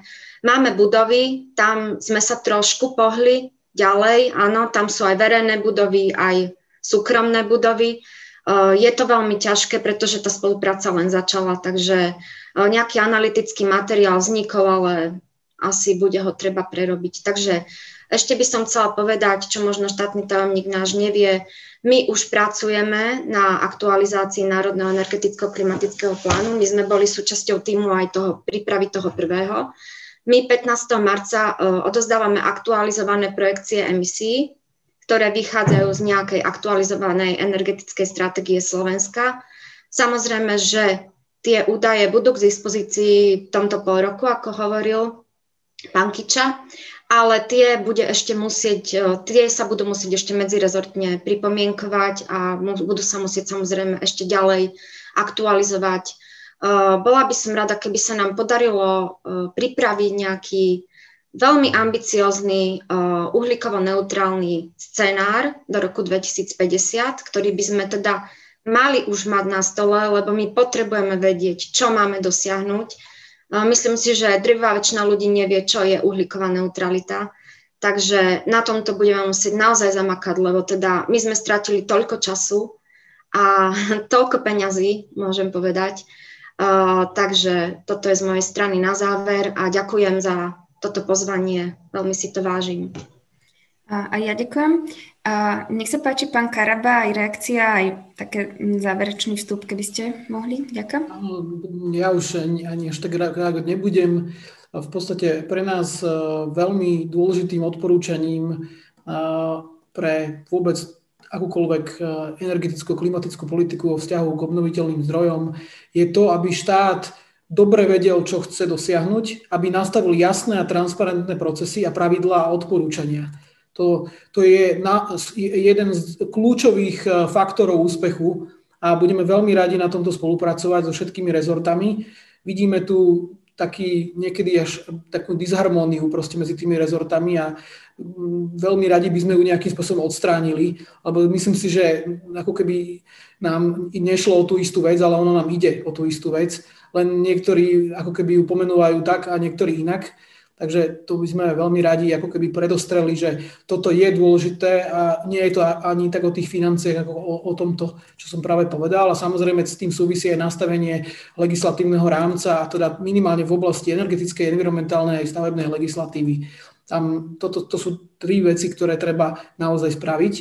A, a tam patrí aj to posudzovanie vplyvov na životné prostredie, aby sme sa chápali dobre, my sme prvý zástancom toho, aby sa urobilo v každom prípade, ale nesmie byť proste nadmerne náročné a nesmie tam byť napríklad element, ktorý to teraz je, a to je žiaľ fakt, že sa do toho dostávajú proste nejaká verejnosť, ktorá vôbec nevie, o čom ten projekt je a nie je to odborná verejnosť a dokonca to nie je vôbec zďaleka dotknutá odborná verejnosť.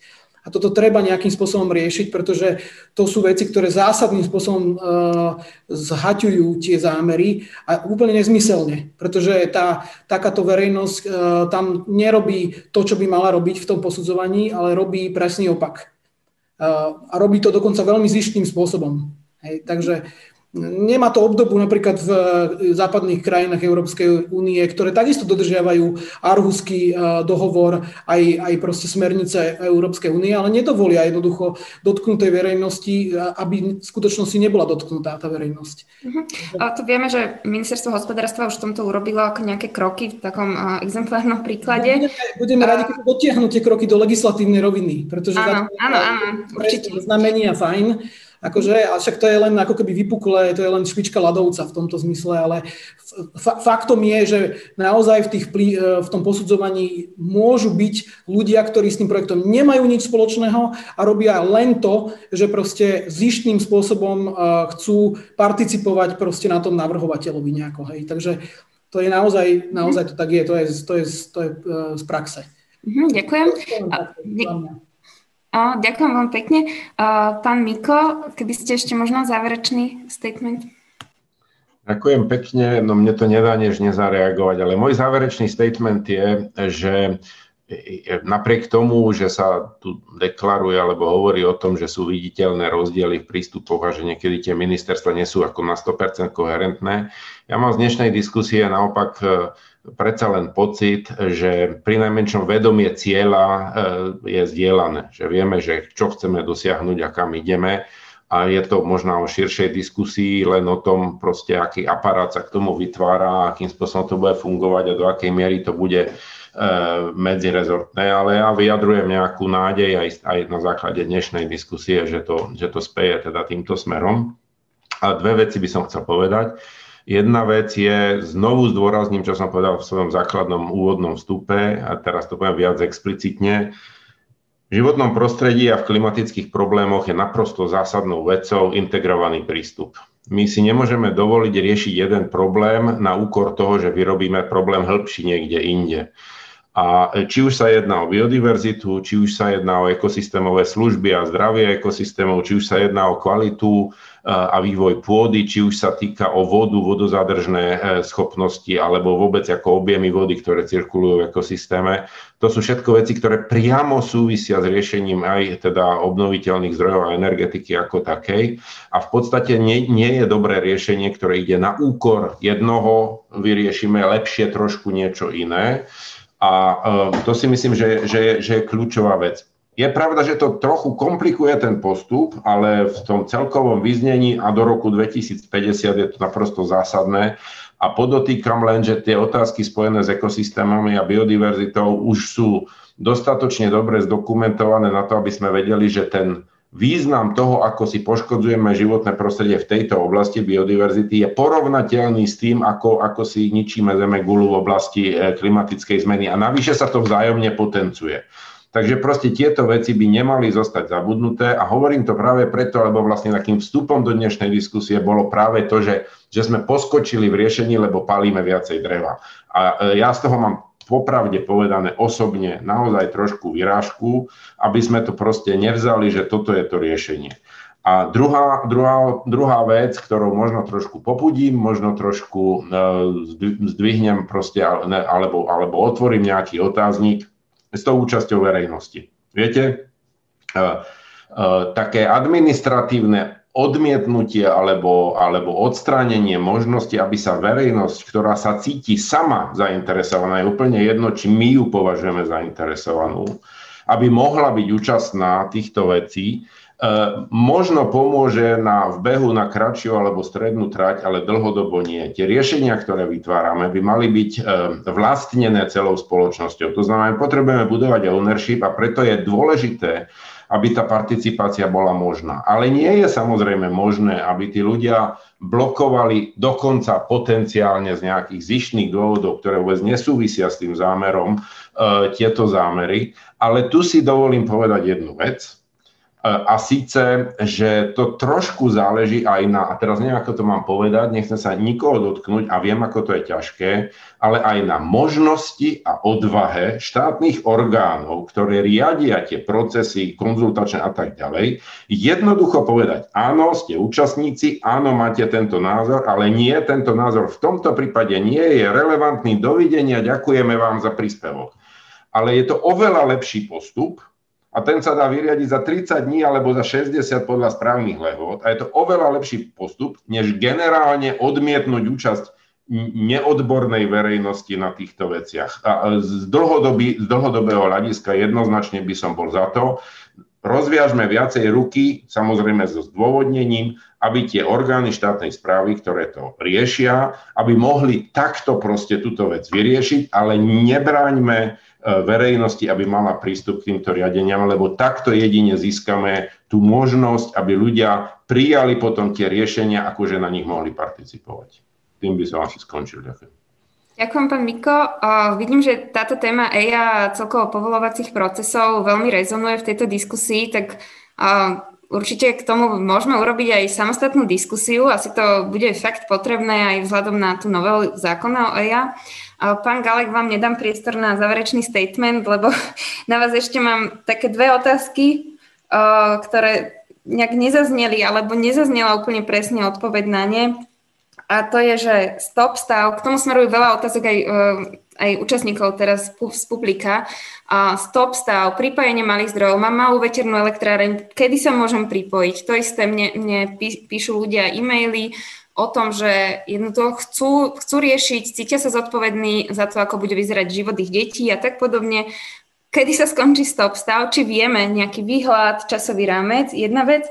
A druhá vec, ktorá, neviem, v úvode som sa to pýtala a nie som si istá, že či zaznelo, ale budú sa navyšovať ciele pre obnoviteľné zdroje energie do roku 2030? Ďakujem. Ďakujem veľmi pekne. Tak teda pôjdem rýchlo k tým otázkám. Samotný stop stav platí od roku 2014 a my sme v diskusii už vyše 3 čtvrte roka so Slovenskou elektrizačnou prenosovou sústavou ako aj distribučkami o tom, čo majú byť tie podmienky na to, aby sme mohli tento stop stav odstrániť a hlavne aké budú následné kapacity na pripojenie. Tie počiatočné diskusie boli značne rozpačité a bavili sme sa naozaj o kapacite na úrovni niekoľkých desiatok megawatov. Dnes sa bavíme na úrovni viac ako tisíc megawatov. Takže je to naozaj niečo, kde sa efektívne posúvame. Celé je to podmienené práve tým dobudovaním pripojenia na Maďarsko. Ako som spomínal, toto je druhý kvartál. V priebehu apríla alebo začiatkom apríla plánujeme takisto spoločnú tlačovú konferenciu, na ktorom ohlásime efektívne vysporiadanie sa s touto problematikou a predstavenie tých jednotlivých kapacít, ktoré budú k dispozícii. Nechcem teraz nič predbiehať, pretože už v minulosti bolo veľa informácií pustených verejností, ktoré napokon sa ukázali, že úplne sa nezakladali na tých konzultáciách a na tej pravde a potom tá verejnosť toho mohla byť sklamaná. Ale je to niečo, niečo, čo naozaj v tomto prvom pôroku bude uvoľnené a keď niekto nebude potrebovať žiadnu prevádzkovú podporu, tak ten prístup mu bude umožnený. Čo sa týka tých malých zdrojov, každoročne ministerstvo hospodárstva po diskusii s distribučnými spoločnosťami dáva k dispozícii kapacity. Minulý rok nebol kompletne vyčerpaný a v tomto roku to bolo nejakých 50 MW. Viem, že tam bolo okolo 30 MW na lokálne zdroje alebo 36 nejakých 15 cca na práve podporu pre zdroje ktoré, do 500 kW okrem soláru a vetra, ktoré takisto je možné podporiť cez ten feed tarif. To znamená, že v tomto roku to bolo nejakých 100 MW. Toto je opäť málo, ale opäť ako náhle sa dostaneme k uvoľneniu tohto stop stavu, dôjde k prehodnoteniu aj týchto kapacít, ktoré sa na tejto úrovni lokálneho zdroja alebo na úrovni feed tarifu každoročne uvoľňujú. Takže naozaj treba si ešte počkať mesiac, dva. Jano Karaba ma pravidelne bombarduje s tým, že aké, v akom sme stave, kedy to konečne bude. Vždy mu hovorím, Jano, prosím ťa, chvíľku ešte počkaj. 1300 MW bude zvýšený na 2400 MW, to je tá cezhraničná kapacita medzi Slovenskom a Maďarskom v druhom kvartáli a vtedy sa naozaj posunieme do tej situácie, že ten technický problém bude na Slovensku odstránený. A už žiadna distribučka sa nebude vyhovárať na to, že nemá kapacitu na pripojenie. Takisto budú definované uzly a ich kapacita, takže toto všetko nás čaká v dohľadnej dobe. Stačí toľko k, k stopstavu? Áno, áno, poďme ďalej. Dobre. Mhm. Eh, čo sa týka tých cieľov, áno, ja som to povedal aj v tej prvej časti, budú sa prehodnocovať, pretože ako aj pani Semešová povedala, prehodnocuje sa aj samotný, eh, samotný NEC. Eh, takže k tomuto sa takisto dostaneme. Bude to aj v nadväznosti na tie kapacity, ktoré budeme mať k dispozícii po uvoľnení toho stop stavu a bude to aj v nadväznosti na tie finančné možnosti, ktoré budeme mať. To sa týka tých veľkých zdrojov, čo sa týka tých malých zdrojov, uvažujeme s pokračovaním podpory v rámci projektu Zelená domácnosti a v rámci EŠIFu sú tam takisto alokované zdroje. E, takisto v rámci plánu obnovy je tam tých 100 miliónov, kde budeme robiť, robiť nejaký aukčný systém, na základe ktorého prednosť budú dostávať tí, ktorí ponúknú najšiu e, sumu práve na tú investičnú podporu. Takže máme sa aj v tomto naozaj na čo tešiť. Prvé aukcie očakávame buď koncom tohto roka alebo budúceho. Avizovali sme aukcie na báze pre prevádzkovej podpory už v tom minulom roku, ale to sme bohužiaľ museli zrušiť. A to bolo práve, práve kvôli tomu, že nám vyskočila tam, vyskočil nám tam ten historický dlh, ktorý nám financi najskôr slúbili kompletne vyriešiť. Nakoniec sme vyriešili iba ten 2018. Za 2019 nám tam ostala sekera 110 miliónov eur a za 2020 to bolo 80 na, na konci roka. A kým toto nedoriešime efektívne, tak minister povedal, žiadna ďalšia prevádzková podpora, kým tps efektívne nedáme dole. A keď mám jednu vetu poslednú, predsa len takú záverečnú, lebo zaviažem na to, čo hovoril pán Miko a čo hovorila aj pani Semešová, je to naozaj všetko o tých ľuďoch. Na tej úrovni tej verejnosti. My sme robili verejné konzultácie k eh, transpozícii energetického balíčka. Mali sme tam viac ako 100 účastníkov pripojených, 100 pripojovacích bodov, nevieme, koľko tam reálne bolo, s verejnosťou komunikujeme. Ten pán Slávík, ten bol efektívne na teraz vyriešený, ostatná verejnosť nie je nejako uh, dotknutá. Čo sa týka rezort, medzirezortného medzirezortnej komunikácie. Veľmi oceňujem komunikáciu s pánom Kičom, s ministerstvom dopravy, financií, s ministerstvom pôdohospodárstva. Tam to naozaj funguje na tej úrovni tých štátnych a odborných rezortov veľmi dobre. A v prípade rezortov moja posledná veta, Pozdravujem všetkých mojich kolegov, veľmi pekne ďakujem za spoluprácu a za riešenie, za podklady, za transpozíciu, lebo našiel som na ministerstve hospodárstva veľmi kvalitný tým ľudí a potvrdilo sa mi, že naozaj nie je to o ľuďoch, ale je to skôr o tom vedení, aké dá priestor týmto ľuďom. Takže pozdravujem a veľmi pekne ďakujem všetkým mojim kolegom. Ďakujem aj za tieto nádejné slova do budúcna. Pán Kiča, od vás tiež záverečný statement a ešte jednu otázočku, ktorú bohužiaľ sa na ňu nedostalo, ale smerovalo k nej veľa aj divackých otázok, aj pri, pri ešte pred, pred diskusiou a to k udržateľnosti biomasy. Ako sa to bude riešiť? Bude, budú nejaké kritéria prijaté alebo čakáme na to, ako sa to vlastne vyvrbí na európskej úrovni? Hm, niečo k tomuto ďakujem.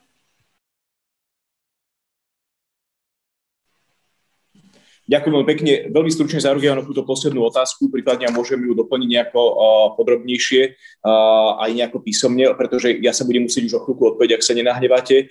Je to súčasťou vlastne aj udržateľnosť biomasy. To riešenie, ktoré nás čaká, bude súčasťou vlastne toho balíčka, ktorá, ktoré bude reagovať na zmenu vlastne aj európskej legislatívy v tom balíčku Fit for 55. Takže určite to je téma, ktorá musí byť rovnako vyriešená a aj LULUCF, keď sa budú teraz zachytí, vlastne budú sa určitým spôsobom upravovať, takže to je tiež téma, ktorá, na ktorú my budeme reagovať, aby sme vlastne nerobili niečo zbytočne a mali sme nejaké aktuálnejšie vstupy a dáta. A predpokladám, že asi mám vlastne, asi som posledný, ktorý bude, ktorý bude vystupovať, tak ja by som poďakoval všetkým kolegom a myslím, že sme aj touto debatou pristúpili alebo vykonali nejaké kroky k obnovenie dôvery v obnoviteľné zdroje energie. Pretože to pri navrátení dôvery uh, sa te, určite sú tu témy, ktoré by sme mohli ešte aj v minulosti, predsa boli aj mnohé kontroverzie, aj ekonomického charakteru, možno nejakého lobistického charakteru. Uh, ja vidím to, že do, teraz vlastne máme snahu sa posunúť ďalej.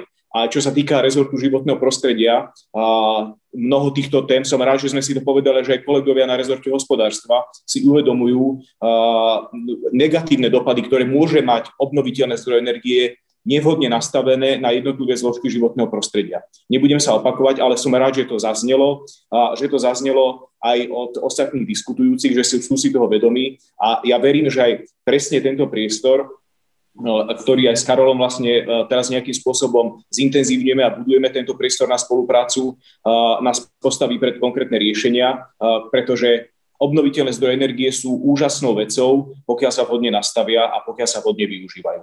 A som rád, že aj táto debata, som vďačný Euraktivu, že táto debata k tomu, k tomu prispela a vraciame im dôveryhodnosť aj vo včera verejnosti, či už laické alebo aj odbornej. Mhm. Ďakujem uh, veľmi pekne, uh, pán Kiča, za tieto milé slova aj na náš účet. Uh, ospravedlňujem sa všetkým, že sme trošku pretiahli tú debatu. Ja som si to však tak povedala, že to možno neurobíme chybu v tomto prípade, lebo očividne je to téma, ktorá rezonuje aj napriek pandémii, aj čo sa týka klimatických cieľov, proste ľudia, ľudia, ľudia už nejako cítia, aj možno aj vplyvom tej pandémie, že, že jednoducho potrebujeme nejak zmeniť aj spôsob života, akým žijeme. Uh, takže Rada by som na záver teda ešte raz poďakovala všetkým hosťom. A pozvanie prijala vedúca sekcie emisí a biopalív Slovenského hydrometeorologického ústavu Janka Šemešová a diskutoval aj štátny tajomník ministerstva hospodárstva pán Karol Galek, taktiež štátny tajomník ministerstva životného prostredia Michal Kiča pán Vladislav Miko zo zastúpenia Európskej komisie na Slovensku a riaditeľ Slovenskej asociácie fotovoltického priemyslu a obnoviteľných zdrojov Jan Karaba. Ďakujem aj všetkým poslucháčom. Divákom diskusie bohužiaľ nám nevyšiel čas položiť všetky otázky, ale snažila som sa ich nejak akoby zakomponovať aj do tých komentárov. komentárov neznamená to, že nemôžu zaznieť na ďalších diskusiách, ktoré ešte budeme tento rok na rôzne témy organizovať. Takže ešte raz ďakujem v mene portálu Euraktív a radi vás uvidíme aj na ďalších podujatiach a stretnutiach. Dovidenia. thank you